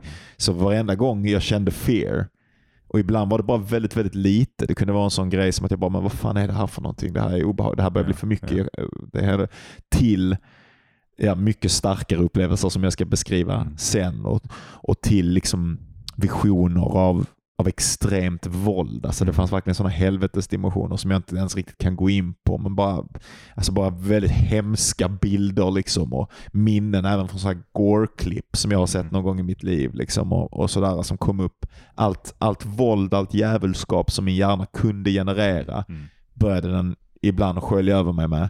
I, och, och sen ibland då så var det liksom bara att jag var rädd för att finnas till eller rädd för att vara otillräcklig. Eller det, det, det, varenda gång det hände en sån här cykel Så visste du att... så hade det ett Mm. tema. Mm, Okej. Eh, och och de, de här olika så det var som att den ledde mig igenom olika trauman, olika aspekter utav mitt liv, olika, olika, det är skitkonstigt men det, här, det, det, det händer ju folk som gör psykedelika eller håller på med ayahuasca och sånt också, att det finns på något sätt inbyggt i vår kognition, Mm. givet vissa upplevelser, att, att, att gå igenom sådana här äh, som känns som tailor-made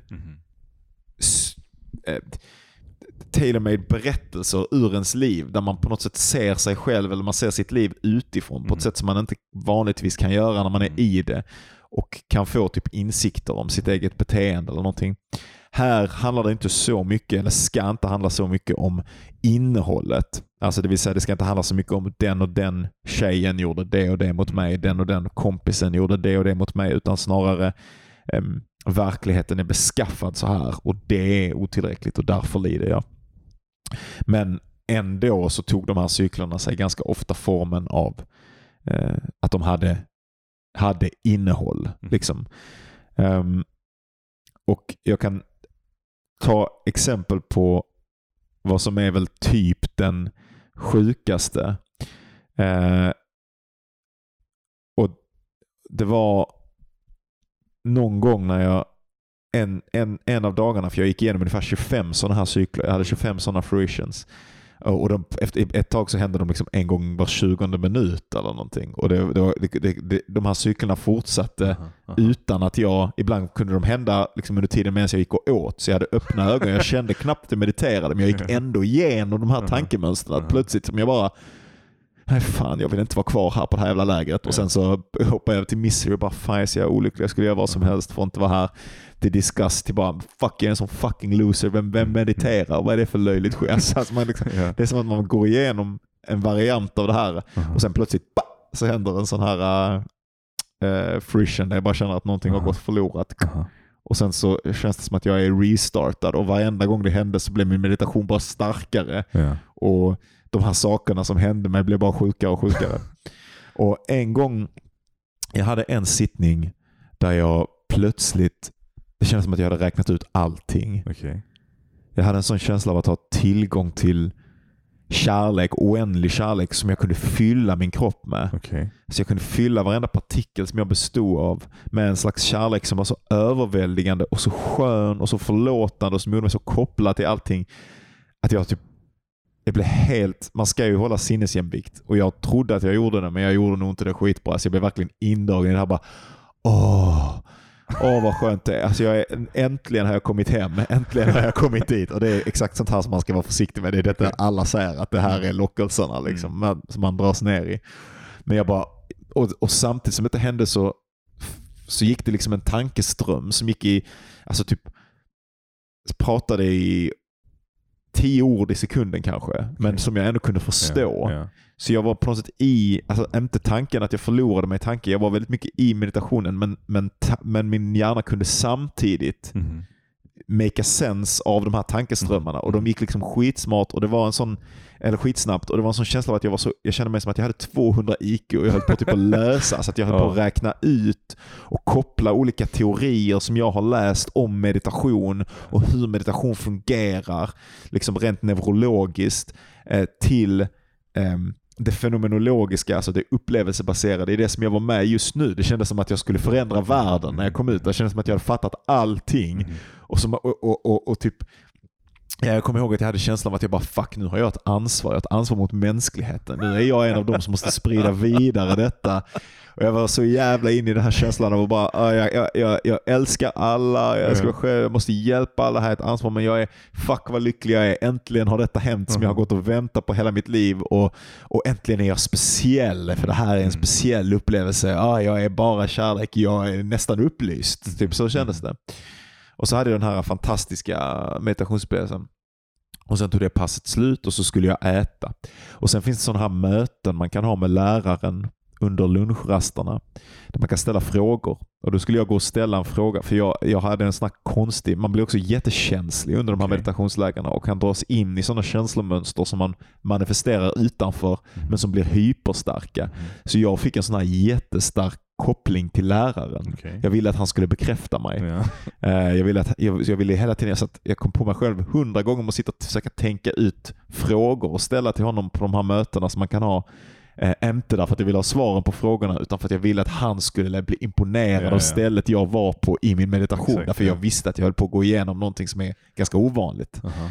Ehm, och ehm, då så en dag så gick jag, efter att jag haft den här kärleksupplevelsen, så skulle jag fråga honom om det var okej att fylla sin sinnesjämvikt med kärlek på det sättet som jag hade gjort där då.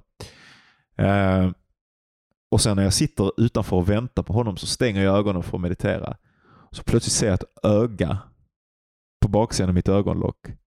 Och Det ser ut typ som ett öga om du tänker ett gammalt DOS-spel eller någonting. När det blinkar så blinkar det liksom så här. Alltså det var, blinkade liksom i frames. Mhm. Ehm, och det här ögat tittade på mig. Och plötsligt började det se lite missnöjt ut. Det blev liksom lite trött. Eller det, det började bli lite så här. Uh, titta på mig på ett sätt som att det var lite irriterat på mig. Aha. Bah, jag blev rädd. Plötsligt känner jag mig att det här är... Varför är det här ögat missnöjt med mig? Eller är det missnöjt med mig? Eller vad är det som händer? Eller vad, fan- vad fan är det här om? Vad, vad är det nu? Och så kommer ögat närmare och närmare och närmare och plötsligt så, så bara stirrar det på mig. Det slutar vara missnöjt utan det bara öppnas upp. Och så genomskjuts hela ögat utav eh, ehm, Alltså det är typ bloodshot. Aha. Alltså, vad ska man säga? Alltså man, man ser de här, uh, vad säger man på svenska? Blod, blodsprängt? Ja, blod, ögat är blodsprängt. Ja. Men det här, de här, uh, b- whatever, blodskärlen Mhm. är nästan som elektricitet. Alltså de rör sig så här. Ja. Och det här ögat bara stirrar på mig med vansinne och med de här elektriska jävla zzz. Och jag blir helt övertygad om att det är Gud. Att jag har, sett, att jag gått, kommit för nära Gud. Att det är Gud som nu ska Ja. bestraffa mig eller hata Ja. mig. Eller, Är, det- är det för att du är där för, För att jag- göra det jag har- fula ja. med att gå till din jag kommit, lärare och nej, det är för att jag, nej, det, det är för att jag har kommit för långt i min meditation. Okej, du jag har tittat på någonting jag du inte får titta jag på. har sett Guds ansikte på någon vänster. Det vill han inte. Det vill han inte. Eh, och jag gick liksom in till den här jävla läraren och bara, ja fuck, jag hade egentligen en annan fråga. Men, och så ställde jag den snabbt, jag bara, är det okej med den? Eh, och sen så jag bara, ja. Men sen har jag egentligen en viktigare fråga. Eh, jag har kommit, jag har fått en upplevelse av att jag, jag ser ett öga. Ja. Jag ser på, jag ser på insidan av mitt ögonlock. Och jag fattar på något plan att det här inte är på riktigt. Men jag känner mig väldigt, väldigt rädd. Mhm. Och min fråga är, ska man någonsin avbryta sin meditation? Eh, om det liksom börjar bli för mycket? Mhm. Eller när ska man göra det? Eller jag bad liksom om direktiv med det. Och han bara, vad sa du att du såg ett öga? och, och var verkligen sådär. Och då fick jag ju, då blev jag ju så, jag bara, åh nej, han har aldrig hört om någon Ja. som har en sån här upplevelse tidigare. What? Han träffar ju hundratals, tusentals elever. Ja. Jag är Ja. ensam med detta. Håller jag på riktigt på att bli schizofren? Eh, och så började jag också tänka att eh, jag kan inte jag kan inte berätta mer för honom nu. Mm. Jag kan inte gå och ställa frågor för han kanske avbryter mitt läge. Och jag hade nog ändå känslan, även fast jag var rädd för att bli galen, att det här faktiskt var en kontrollerad meditativ upplevelse. Mhm. Och men med väldigt starka visuella element. Och här fick jag nog väldigt mycket hjälp av att jag hade lyssnat på så mycket podcaster och grejer. Att jag visste att detta kunde hända. Liksom. Mhm. Ja, och, och sen så gick jag tillbaka och så satt jag med detta jävla ögat Mhm. Och, och, och mediterade och mediterade. Eh, och försökte ha sinnesjämvikt fast jag var livrädd. Alltså Ja. bitvis övertygad om att det här var Gud. Ja. Och att Gud var vredgad på mig. Ja. Att, jag, att det här var Guds vrede. Liksom. Och sen plötsligt ehm, i, i, i sån här meditation så är det ibland som att trauman, har jag sagt till dig innan, kan komma upp som hårdheter, som Exakt. stelheter. Nästan som att det känns som att man har stenar inuti sig själv. Och sen så löses de upp. Och ibland så får man ingen känsla av vad det var för någonting. Man bara känner sig lättad. Men ibland kan man få typ en bild eller en tanke eller någonting som kommer upp tillsammans med den upplösningen.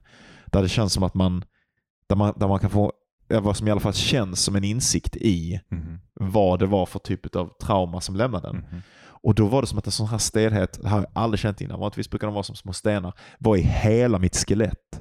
Jag kände plötsligt hur hela mitt skelett hade en sån här förhårdnad in i sig. Och den här förhårdnaden bara, åh, den sträckte sig och det var i, överallt och sen plötsligt började den släppa och bara och så känner jag, oj fuck. Det här var rädslan för Guds judgment som fanns i min DNA. Okej. Att vi jag som människa, människor, har på något sätt liksom selektats för att vara rädd för en slags översta auktoritet. Därför att för att de här jävla nakenaporna liksom ska kunna organisera sig så behöver man en vredgad gud. Okej. En gud som, som har ett intresse av att alla människor lever på ett sätt organiserar Ja, sig ja. på ett sätt. Därför annars kan man inte få de här, eller åtminstone var det så en gång i tiden, annars kan man inte få alla de här jävla djungelstammarna att liksom samarbeta tillsammans. Eller ännu mer, alla de här bara whatever. Mm. Utan, utan man behövde på något sätt den här, den här skräcken. Och den, den, den har funnits kvar i mig men det fanns liksom ingen användning för den längre. Mhm. Och du bara typ... Och den bara, släppte. Ja. Och med den så släppte liksom en massa sådana rädslor om att leva sitt liv fel och sånt som jag har haft i hela mitt liv. Ja. Som på något sätt också var kopplat. Och, jag, och du vet, jag har aldrig tänkt att jag är rädd för helvetet eller någonting. Nej. Men detta var verkligen som att jag på något plan har varit rädd för helvetet ändå. Ja. Men att så som det har existerat i min samtid Mm, och i mm. mitt psyke Det- är att leva livet fel. Ja, att ja. inte göra något värt med livet. Att inte, inte göra rätt beslut för min familj eller med min Ja. ekonomi. Eller, eller eh, att, inte, att inte ha ett öde.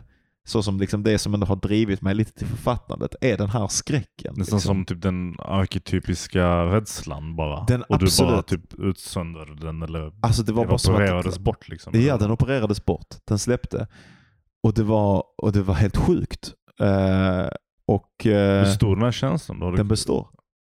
Fan, det är galet. Det är sinnessjukt. Det är ju om någonting i det Ja, men för det är det jag skulle berätta. Alltså egentligen, nu, det här blev för långt i alla fall. Vi, vi skulle försöka hålla det till en timme och det var andra grejer som, det var andra grejer som, som hände. Jag hade liksom en massa sådana här upplevelser, alltså som mer var coola upplevelser som ja. inte jag tar som verkliga. Med typ aliens, ufon som Fuck kom it, och vi sköt. kör mannen. sköt vi laser. kör. Det blir två timmar Ja. idag, jag skiter i. Det var typ så här, ja okej. Kör För, för, för fan. jag, på en av dagarna sen då, efter att det här hade hänt, Aha. så fick jag, eh, för, det, för det här släppte och det var ju massa andra grejer som, som släppte också. Bland annat så, så eh, en av dagarna så, så kom det ljus på mina ögonlock. Det kom ljus in genom i meditationssalen på mina ögonlock när jag mediterade. Alltså fysiskt riktigt ljus Ja, från en, en precis, fönster, från ett liksom. fönster. Ja, Och då ville inte jag det. ja, ja, Eh, det, störde mig. ja. Och jag har hört att man inte ska ha ljus för att det kan vara distraherande. Då kan man inte gå djupt. Så jag, jag hängde min, man har, jag hade en filt, jag hängde den över huvudet. Liksom. Och egentligen får man inte lov att göra detta. Jag vet inte varför. Okej. Men det finns en regel att man inte ska täcka sina ögon. Okej.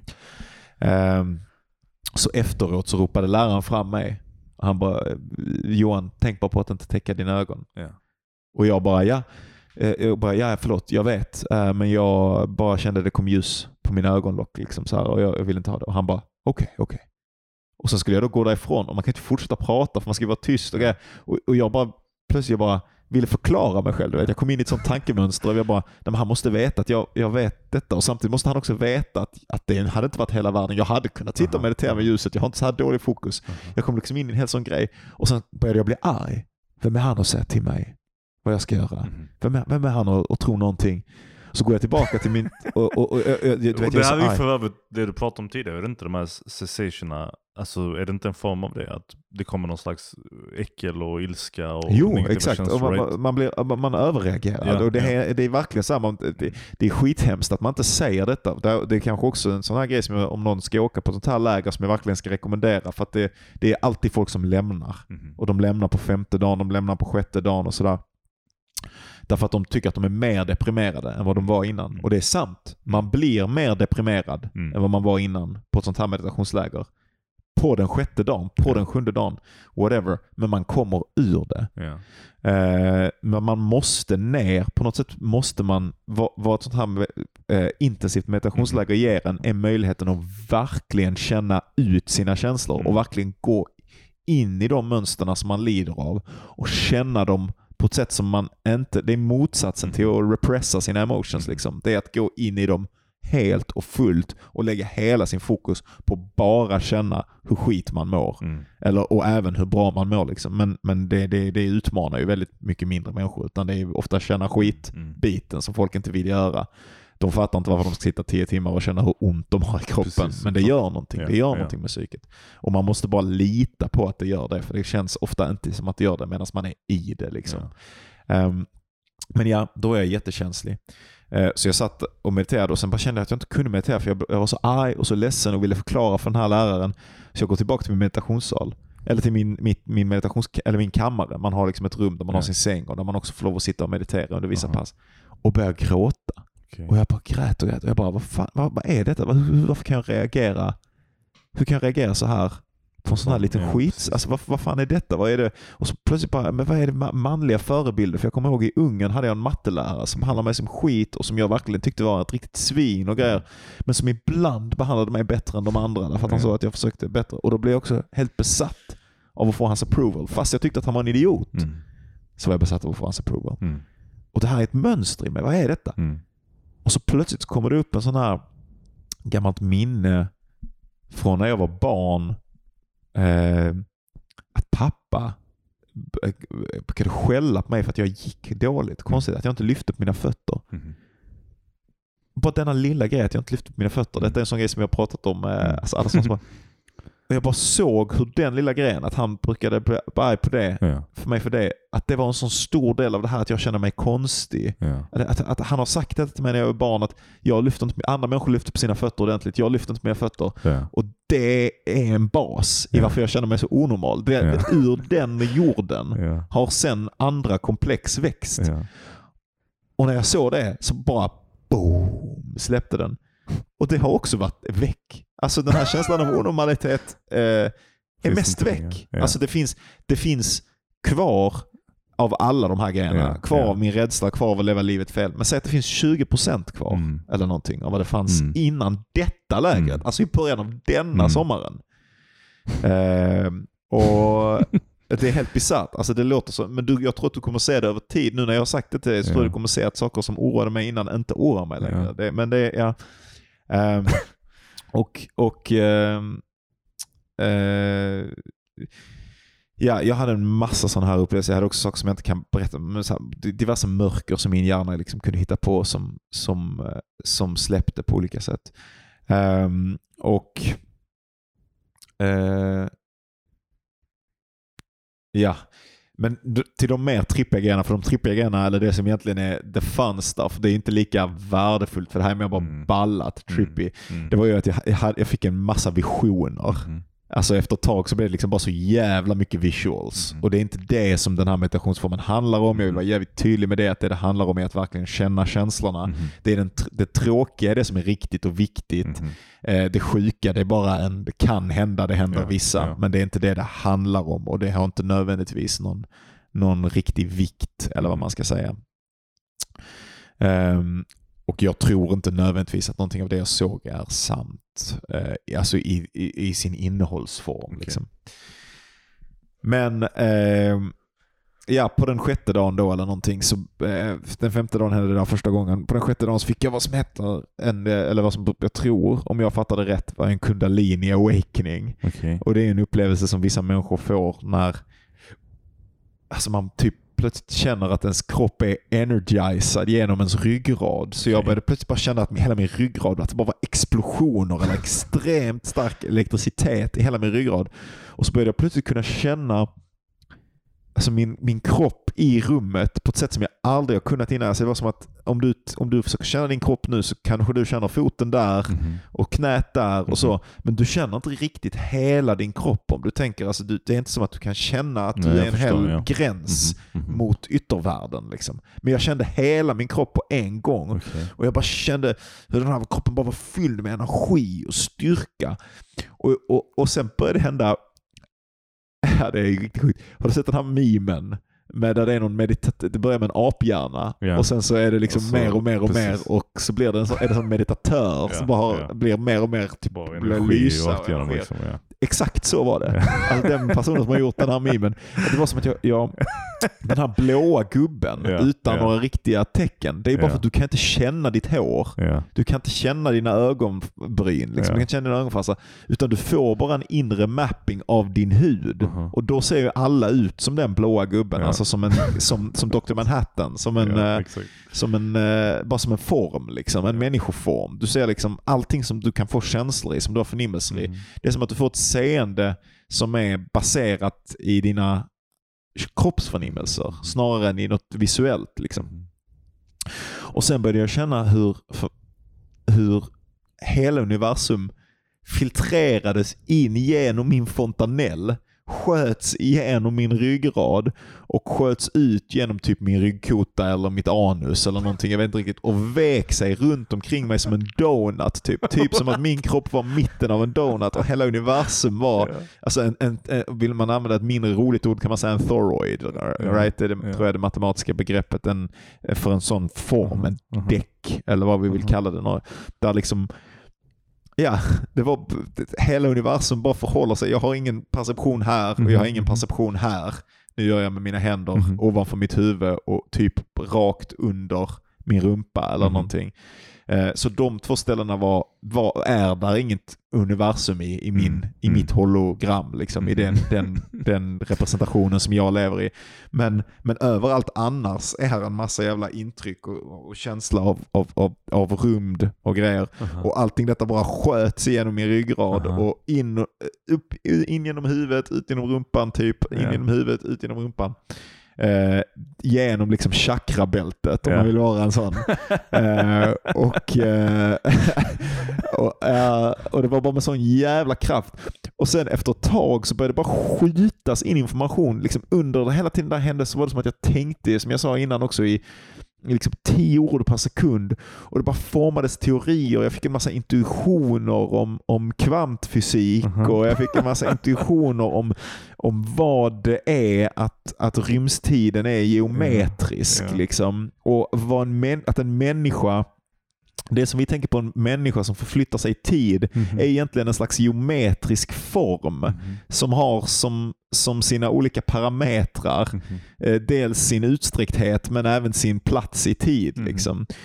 Och att, att, att, att buddha-kroppen då, den, den kroppen som håller på och går igenom en, en, en uppvakningsprocess, det är en Mm. del av, en, av, av universums matematik som håller på att bli eh, medveten om sig själv som matematik, Ja. som mönster, som en, bara en fraktal i ett Aha. jättestort Ja, vad det nu än är. Hela Ekvation, saken. liksom eller någonting. saken är, ja, alltså det ekvation, resultatet av en Ja. ekvation. Okej, okej. Alltså en, en, ja, alltså en, en stor fraktal, vad är ett mönster som genereras utav någon slags första insats av matematiska Aha. regler? Det är ju på något sätt det vårt universum är. Ja. Det Ehm, påminner mig om, för massa år sedan, jag pratade om det tidigare i I guess, första säsongen, men mina sådana badkarsupplevelser när jag brukade ligga i badet. Och en specifik gång när jag hade gjort det, och så hade jag en sån vivid jävla hallucination av universums form. ja. Ehm, där jag kunde med all säkerhet, alltså jag visste att det här det stora mysteriet om vad universum var för någonting Mhm. eh, var, det var glasklart Ja. ett ägg. Det var Ja. ett ägg som någon hällde vatten över. Ja. Och jag såg det framför mig. Jag såg liksom hur vattnet var liksom när det, när det rann längs ägg, äggets form eller skal var expansionen av universum. Och jag gick ut och bara jag hoppade ut och gick Ja, till ja, har anteckningsblock. jag. Ja, och så skrev jag ner det. Någonstans hemma hos min mamma så Ja. finns det i någon jävla blått Det är anteckningsblock. så sjukt att du inte mediterar för att du har ju verkligen sinnelag. Om inget annat så är det ju en bra grund för kreativitet. Alltså Ja, det, är ja, ju, ja. det är ju sjukt med sådana här Jag ska insikter. göra det tror Ja. jag. Alltså, du, du inspirerar mig att vilja göra det. Det är- och, och, det är och det de bästa beslut man kan göra. Ja, ja, alltså jag kan tänka, de upplevelserna från när jag var 15 har format min, min, min, mig, mig Ja. som människa. Och det var bara liksom en, en procent, låter det som, Ja. av vad du upplever här med liksom dina... Så jag är väldigt fascinerad mest av allting du berättar av, av donuten och Ja. universum som går ut genom magen. Jättesjukt ja. och, och, typ, och, typ, och så, så ibland då så var det som att den här informationen då, den sköts, Ja. sköts in som en laserstråle Mhm. genom min ryggrad. Mhm. Och på något sätt det, den tolkningen gjorde att min hjärna, antar jag, nu säger jag ju verkligen en sekulär beskrivning, men skit i den sekulära beskrivningen Mm. då. Ibland sköts den här las- laserstrålen utav ufon. Ja. Ibland kom det ufon, flög in ovanför mig, sköt ja, information klart. in i min hjärna.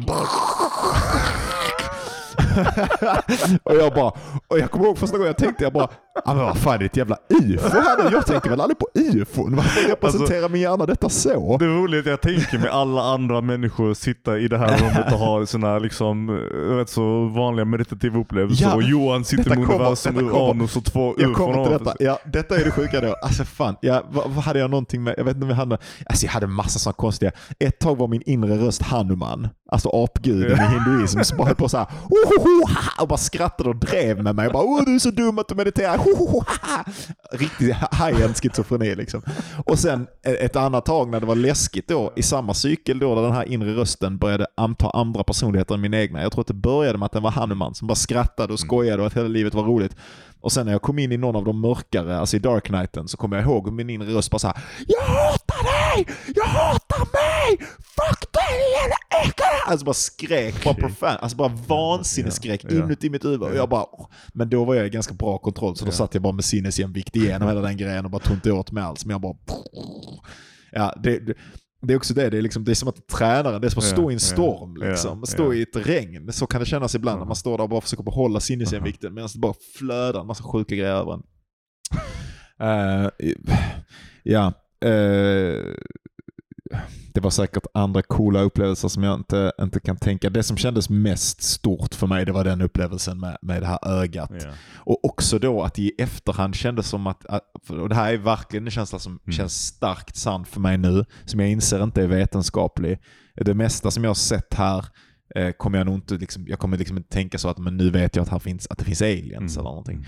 Men, men jag tror att det finns en sanning till typ ehm, det kollektiva undermedvetandet. Eller att, att vi är, är, tänker fundamentalt arketypiskt. Mhm. Eh, det tänker jag på som sant nu och jag tänker att jag hade en variant av den fundamentala mystiska upplevelsen som är grunden till alla religioner. Ja. Så känns det för mig.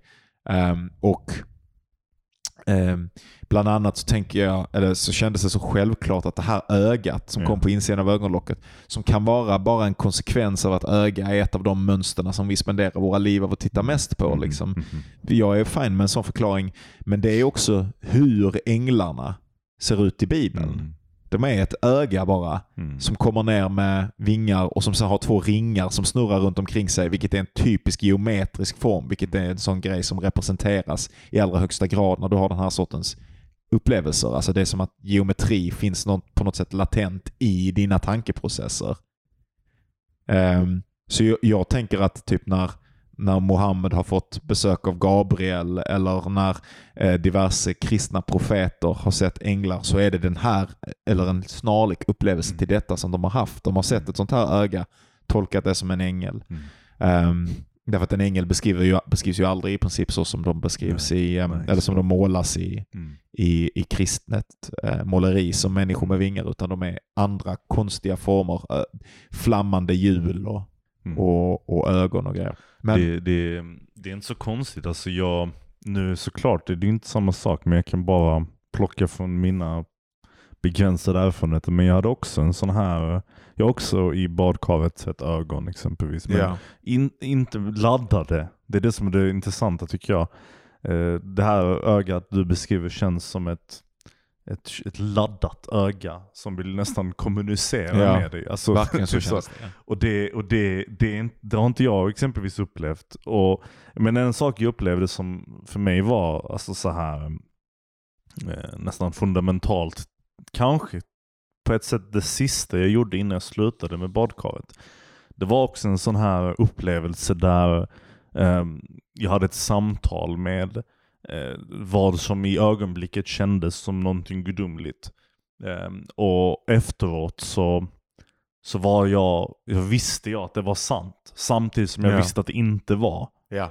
Alltså det var nästan som att självklart så finns logiska bär kvar Ja. och kan liksom Ja. tänka, nej men obviously hade du inte ett samtal med någon gudomlighet. Ja. Men fan alltså det var så betydelsefullt och allting den sa var sant. Visdom. Ja? Det, och- som kommer någonstans ifrån. Precis, Och precis. vad är, det är ju någonting med visdom också som är så sjukt. För visdom är, eller verkar ju på något sätt vara objektivt. Ja, ja. Alltså var, när vi ser att någonting är visst, då ser vi att ja, men det kan inte vara på något annat Mm. sätt. Det är lite som när man läser typ Osho. Du kommer ihåg den här. On Meditations-boken som jag alltid läste inom. Ska. När, när Osho var lite så typ att eh, alltså, man kunde läsa typ eh, svaret på vissa frågor som han hade fått i boken. Och bokens format var lite så att det var typ som att eh, han svarade på frågor han hade fått, föreställer jag mig, under ett, exempelvis ett meditationsläger. Och svaren han gav, de var så fucking obegripliga. Men de kändes visa och sanna på samma gång. Ja. Till den nivån att jag efteråt inte, jag hade inte kunnat återberätta det. Ja. För jag har inte kapaciteten att, att, att formulera någonting så. Men hans formuleringar var bara ja, så är det. Ja. Bara, så här är det. Och det var bara helt no- nonsensical. Om jag hade läst det, till och med så pass om jag hade tagit boken och läst det för någon bredvid mig, så tror jag inte ens att jag hade kunnat formulera det. Ja. Alltså, även Ja, om ja, jag ja, läser orden. Ja. På ett konstigt sätt. Men ja, det, det, det, det, är sten, alltså det är skitintressant och jag tror, jag tror definitivt att livet kan fan ha de upplevelserna eller de är nödvändiga tror jag för att man ska kunna känna ett fullbordat liv. Alltså Ja, det, jag tror också det. det. Det, det, Fan vad rikt att få uppleva en sån sak. alltså det, du vet, det är så... um, Jag, jag kan bara säga så att så som det känns och så som det kändes och jag har bara liksom, alltså man, ska fatta att det här pågick fyra, alltså det här, Mm. tio dagar, alla tio dagarna var sjuka men de sista fyra dagarna, det var ju som när folk beskriver en ayahuasca-tripp, Ja. liksom en stark DMT-tripp fast i, i, i timme efter timme efter Ja. timme efter timme och efter i timme. nyktert tillstånd. Och i helt nyktert Ja, tillstånd där jag bara när jag öppnade ögonen och efter varje cessation, till, framförallt, alltså de här, när de här små breaksen hände, så var det ju som att jag var alltså helt refreshed. Mm. Så jag var liksom, då var jag som att jag var helt nykter. För annars, när man mediterar kan man bli lite så här ett litet tag efter att man mediterar. Men här var det då, så fort en sån hände, så var det bara som ba, min hjärna startade om på nytt. Liksom. Som att det fanns en faktisk Mm. em, elektromagnetisk aktivitet Mm. som korreleras med, eller inte ens som korreleras, som utgör grunden för medvetande Mm. eh, när den rör sig genom en viss del utav hjärnan Mm. som drog sig undan eller inte hände i den delen Mm. utav hjärnan. Och sen när ehm, den kom tillbaka så, eh, så är det som att den kunde välja nya vägar eller Mhm, någonting. Vilket mhm. gjorde att mitt informationsprocesserande började på nytt som att jag hade sovit Ja. eller någonting. Eh, och det sjuka är ju, alltså det är så mycket, alltså, det är några grejer som jag inte har du någonsin hört mig klaga på min näsa? Att jag inte kan andas genom min näsa? Nej, jag tror inte det, men Fan, jag tror det. Min ena näsborre har jag Ja. inte kunnat andas igenom på flera år. Jag vet Ja. inte om jag någonsin har kunnat göra det. Och just nu är den faktiskt lite stängd, det kan man höra. Men det, ja, det spelar ingen roll. Ehm, den har varit stängd i massa år. Mhm. Eh, och jag har klagat på att jag borde operera mitt septum och sådana grejer till min familj. Och, och även till min, min, min, min ehm, systers make och sådär. Eh, och en av nätterna när jag ligger där och jag är redan på så jävla sjuka ställen, det känns som jag är upplevt så sjuk. Och så, så börjar jag känna att jag har en sån här stelhet i min näsa, alltså ett sånt här trauma i min näsa. Och så börjar jag fokusera mitt medvetande där på att försöka lösa upp det här traumat. Och det är svårt, jag förklarar inte hur man gör det för det blir bara så jävla tekniskt. Men, men jag sitter med det här eh, traumat eh, och bara observerar det och observerar det och så plötsligt känner jag hur det börjar lösa upp sig. Och plötsligt känner jag luft. Och jag tänker, nej, nu inbillar jag mig. Det här, är, det här går inte. Det här är helt omöjligt. Nu, alltså allting innan kan jag förstå, men det här är bara löjligt. Att Så känner jag mer ja. luft. Mer luft. Och plötsligt tar jag ett jätteandetag. Och båda mina näsborrar är helt öppna. Men ser du, det där för mig är... Nu vet jag inte tillräckligt mycket, men för mig känns det som att det där är det, det, en av de viktigaste sakerna man Som kan man får uppleva. läsa. Ja. Därför att, därför Därför att det, det visar att ditt autonoma nervsystem är lite... Men det, nej, inte bara det. Det bekräftar, det bekräftar meditationens, Ja. liksom, det legitimiserar det på Det något gör, sätt. det gör För de någonting med ditt centrala nervsystem. Ja. Exakt. Men, och då, men jag började flippa för att jag hade tittat på en video där en snubbe som var hindu snackade Mm. om att en upplyst människa en, en upplysning kan ändra en människas utseende. Mhm. Och jag började tänka att åh nej, alltså är det, kommer hela mitt ansikte vara annorlunda? Alltså, för man är också så, du vet man är så djupt ner i meditation så även fast man försöker förhålla sig rimligt till det, du vet, du håller ändå på att förlora ditt jag och ditt jag kommer tillbaka och verkligheten ändras. Du är i ett jävligt kaosigt tillstånd och du vet inte vad du ska tro. Och det mesta av den verkliga verkligheten kommer inte tillbaka förrän du börjar prata igen. Därför att det är också någonting med när du inte pratar med folk så modulerar du inte vad verkligheten är för någonting. På samma sätt som du, när vi pratar så befäster vi vad som är normalt, vad verkligheten är för någonting. Eh, vad som är konkret, vad som är ett rationellt sätt att bete sig på. Alla de här grejerna skapas inte inom oss själva utan i sociala situationer. Men när du eh, mediterar och inte pratar med någon så kan det gärna typ bara gå iväg i vilken riktning som helst. Så, så jag, jag försöker, liksom, för jag har ändå som en del av min identitet då att försöka vara rationell. Men samtidigt så händer den här grejen så jag efter ett tag så bara måste jag gå och kolla mig i spegeln. För jag bara, ah, jag undrar om jag, har hela mitt ansikte ändrats nu? Det hade det ju inte. Men min näsa öppnades och sen dess så har det hållit, för den höll på att öppna sig och stängde, men sen var den öppen ett tag. Sen nu eh, har den stängt sig några gånger igen. Och nu, just nu till exempel är den stängd. Men om, om jag ligger på kvällarna och känner min näsa Mhm. så öppnas den. Och jag kan göra det med vilja nu. Så det är, det är riktigt sjukt. Men, eh, eller min Det är typ steg ett av steg 10, där steg 10 är när de stoppar sitt hjärta, de här meditatörerna Ja. som eh, har kontroll över liksom, Ja. eh, Här börjar det. ja, Ja. näsan. Men det, men, eh, men Jag trodde du skulle säga förresten innan att när du var mitt inne i den här ka- kaosiga, kaosiga ehm, stormen, att du skulle sakta höra eh, ett böneutrop på arabiska. jag föreställer mig. Nej. Men En ja, men sen var det, det, det, det, jag ska bara, nu har vi verkligen gått över på tiden, för vi har någon slags inspelningsavsnitt innan detta, så, eller någon slags liten grej där vi förklarar att det här är ett långt avsnitt, Mm, mm. därför att eh, vi har pratat efter ett fett avsnitt. direkt folk från säsong Ja, två. ja. Vi som skulle göra Men det. jag skriver ett roligt, eh, en rolig text om det på Facebook. Whatever. Ehm, men jag ska bara säga, för sen när det här var slut, och precis som du sa där innan, så ska, får man ju prata. Mhm. Den tionde dagen får man lov att prata med varandra. Man ska fortsätta meditera eh, ibland, men man får hålla på att prata, så alla håller på att dela med sig sina upplevelser. Och jag var ju helt ensam med min upplevelse. Alltså alla andra hade ju haft, alltså vad som brukar hända det är ju att man liksom så här ser lite trauman. Man ser att man behandlar partners illa och man ska inte göra det längre. Och typ alla har skitbra grejer att säga på den här tionde dagen. Alla som är där bara what the fuck, det här var det mest meningsfulla jag gjort i mitt liv. Alla är helt lyriska.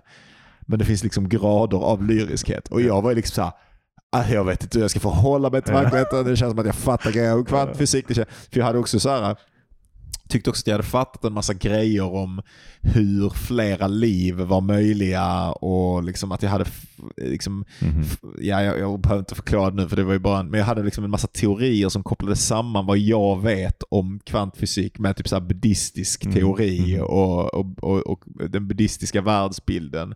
Och, och det kändes som att jag fattade hur en massa filosofer hade kommit fram till sina grejer för att jag kunde se det så tydligt Mm. i min egen upplevelsevärld.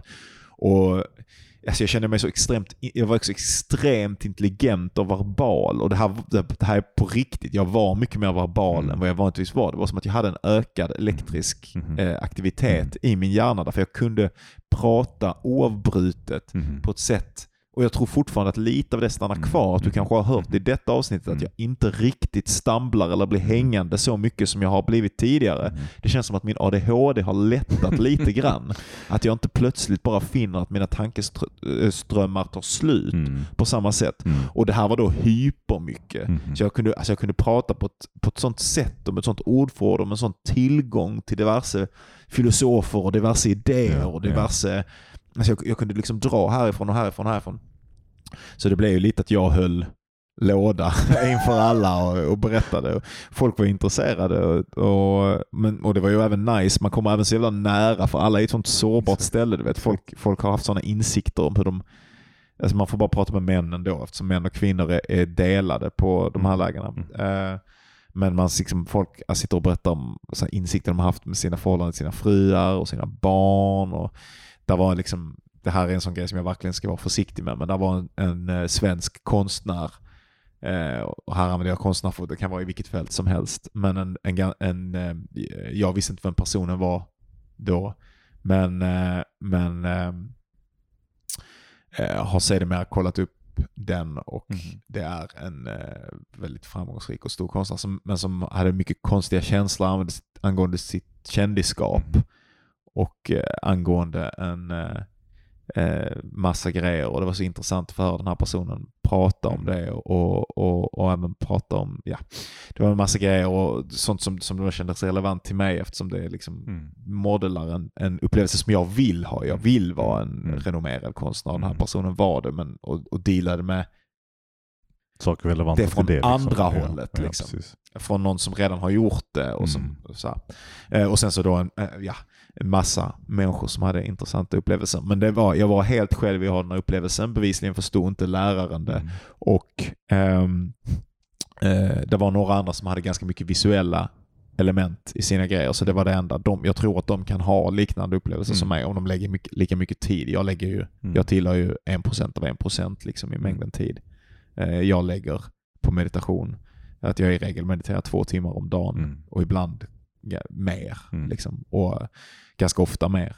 Ehm, och gör mycket promenadmeditation och sådär. Så att, men, men jag pratade ju även med folk som hade mediterat liksom lika länge som mig, som var där ehm, och som också la den här tiden. eh, som inte kunde förstå upplevelsen som jag beskrev eller som bara hade haft liksom känningar eller någonting. Så eh, det var nog något ganska ovanligt som Mm. hände.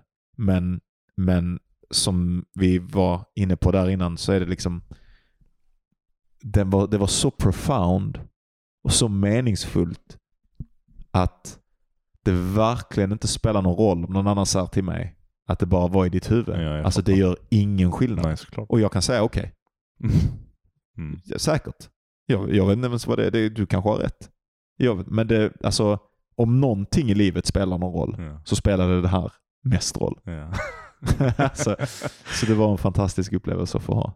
Fan Och, att och, höra. och, och, jag, och jag alltså, har mått så mycket bättre Ja. sen dess att det är helt ofattbart. Alltså, jag, ja, Så jävla fint. untouchable är jag. Ja. Det är riktigt sjukt. Ja. Även fast, fast mycket har blivit vanligt igen liksom, Ja. så är det bara någonting som är annorlunda Mm. med hur jag bara lider mindre. Liksom. Tror du du kan eh, komma tillbaka dit och liksom försöka återskapa eller uppleva någonting liknande igen? Eller tror du att det är en sak som Kanske. kanske bara händer en gång? Nej, det, jag vet inte. Alltså jag eller tror när man väl har haft ställen. tillgång till det så kanske det finns ännu djupare Ja. nivåer. Ja, jag har, min ännu- meditation är mycket starkare än min vardagliga Ja, meditation. ja. Det finns djupare nivåer. Det finns kartor för allting det här, för hur det ska gå till. Liksom. för för eh, vilka Shit. steg man kan gå igenom. Och, och så Det finns liksom en uråldrig Mm. psykologi Mm. som är, är kopplat till detta. Och det finns ju mer och mer forskning och jag tror det kommer komma mer och mer i vårt liv som Mm. visar att det faktiskt är sant. Och jag tror att det finns, eh, det finns någon sorts sanning i, ehm, eller någon, en anledning till att berättelser är som de är och att berättelsen är viktig för oss. Och att, eh, att, att i alla mystiska andliga traditioner så finns det ett system ehm, som har åtminstone ganska mycket, där det Mm. finns ganska mycket gemensamheter Ja, ja, mellan de olika systemen för hur man kommer till självkännedom, Ja. know thyself. Ja. Liksom. Eh, och det, eh, ja, det tror jag har att göra med någonting som en dag kommer vara en del Mm. utav psykologi. Mm. En sak jag, jag tror väldigt starkt på det är att vår liksom kollektiva gemensamma upplevelse av det som är verklighet är ständig utveckling. Ja. Och att människor som vi, alltså vår civilisation har vissa, en viss förståelse och vissa koncept av verkligheten som vi inte alltid har haft. Och som inte är nödvändigtvis är, har någon sanningsgrad. Kanske inte, kanske inte, men oavsett vad, om den är sann eller inte sann, så har vi inte, så, så, så om du, har- du vet många säger så här, exempel, du går bak 50 000 år och rent biologiskt så har vi samma, samma liksom fysiologi som människorna Ja. som levde då. Eh, Jag tror det är sant, absolut, men jag Ja. tror att det finns idéer och koncept som är obegripliga för dem. Och inte bara för Ja. att det är Eh, de har inte kommit dit än. Men jag tror att, eller kanske såklart det är också det, men det finns liksom nästan som att jag får känslan av att det är så, f- det är så främmande och så frånkopplat att vi att vi har vissa koncept och förståelse av saker som, som jag tror att det, fan, det är så jävla svårt att förklara. Du vet, alltså. Nästan som att jag tror att vi om, om, om de här sakerna du pratar om, som du ser att de, man kommer komma till den insikten så småningom. Och det kan om 50 000 år, om 10 000 år, om 2 000 år, om 3 000 år, om 500 år, om 100 år vara någonting som vi kollektivt förstår som någonting som är sant. Ja. Och vi bara vet det. Förstår du vad jag menar? Mm. Alltså det är nästan som att det är typ en, en, en, en grund i vår uppfattning av verkligheten bara. Mm. Men det är en, det är en annan historia och det, det är svårt att förklara. Men jag, jag hör vad du säger och jag tror att, jag tror att det finns någonting i det också. Jag, ja, jag, drar automatisk koppling också till eh, mycket till eh, de här badrumshallucinationerna liksom. Som var många, vissa saker du beskriver kan jag ändå relatera till. Och Jag då ska- undrar jag de som lyssnar om de har har haft den sortens liksom, upplevelser. för Jag undrar också hur vanligt det är. Därför Mm. jag har inte haft den sortens upplevelser. Nu har jag haft den sortens upplevelser. Mm. Jag har inte haft den sortens upplevelser som du har haft mycket tidigare. Mm. Och det finns ett namn för den sortens upplevelser. Arising and passing away det? kallar man dem. Det är en sån upplevelse, alltså att någonting, ett, ett mystiskt tillstånd Mm. kommer. Mm. Det kan ta sig många olika former. Mm. Det vanligaste är väl att man plötsligt inte känner att det finns en skillnad mellan den som tittar och det den tittar på. Mm.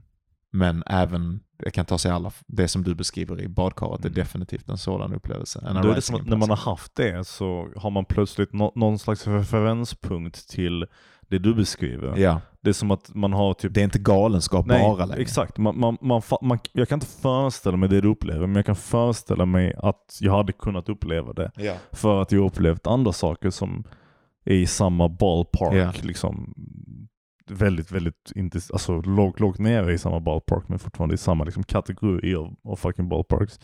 Och du hade ju vänner, det här är ju skitintressant för mig. Du, för det här är ju, abs- eftersom jag har hållit på med det här så länge och Mm. hört så mycket så är det absurt för mig. Och även eftersom jag då har trippat och, och Mm. lyssnat liksom på typ podcast, alltså bara, även alla har väl lyssnat på Joe Rogan någon gång. Mhm. Där man liksom pratar om den här sortens upplevelser. Men du hade ju vänner som när du berättade den här upplevelsen som jag berättade i den här podcasten någon Mm. gång, att jag en gång kände att jag svävade Mhm. när jag mediterade. Vilket är en så jävla liten Mm. upplevelse Mm. i, i förhållande.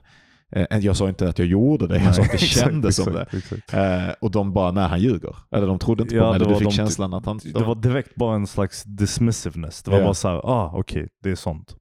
Ja, Typ, jag, jag, jag, jag är inte intresserad av, av det som alltså nästan som att jag är inte intresserad av det som är, inte är sant. ja, precis. typ, förstår du? Jag är inte intresserad av det som inte följer i västerländsk modern exakt. Och, och, och för mig var det skitsvårt. Jag bara, ja men det var ju hans upplevelse Ja. liksom, och du kan ju ha en jävligt inre upplevelse. Har Men- ni aldrig haft en, en semi-religiös upplevelse av någonting som känns jättestort? Ja. Så Det är inte som att det enda som finns i livet är det som är konkret och sen Nej. allt annat är bara inte sant och därför inte värdefullt. Det är Nej. skitkonstigt. Varför skulle vi då bry oss om häftiga världar i tv-spel exakt, eller läsa feta visst, böcker ja. eller whatever? Det är Ja, för att vi, exakt. vi dras ju till Precis. de här sakerna. Precis. Och vad som är... Jag vet inte ens längre riktigt vad man menar med det här, vad som är riktigt. Alltså då är vad som är riktigt det som är tråk, alltså uttömt. För, Mm. ja, skitsamma, det får man prata om Mm. någon annan Mm. gång. Men eh, vi, det här blev ett, ett långt avsnitt igen.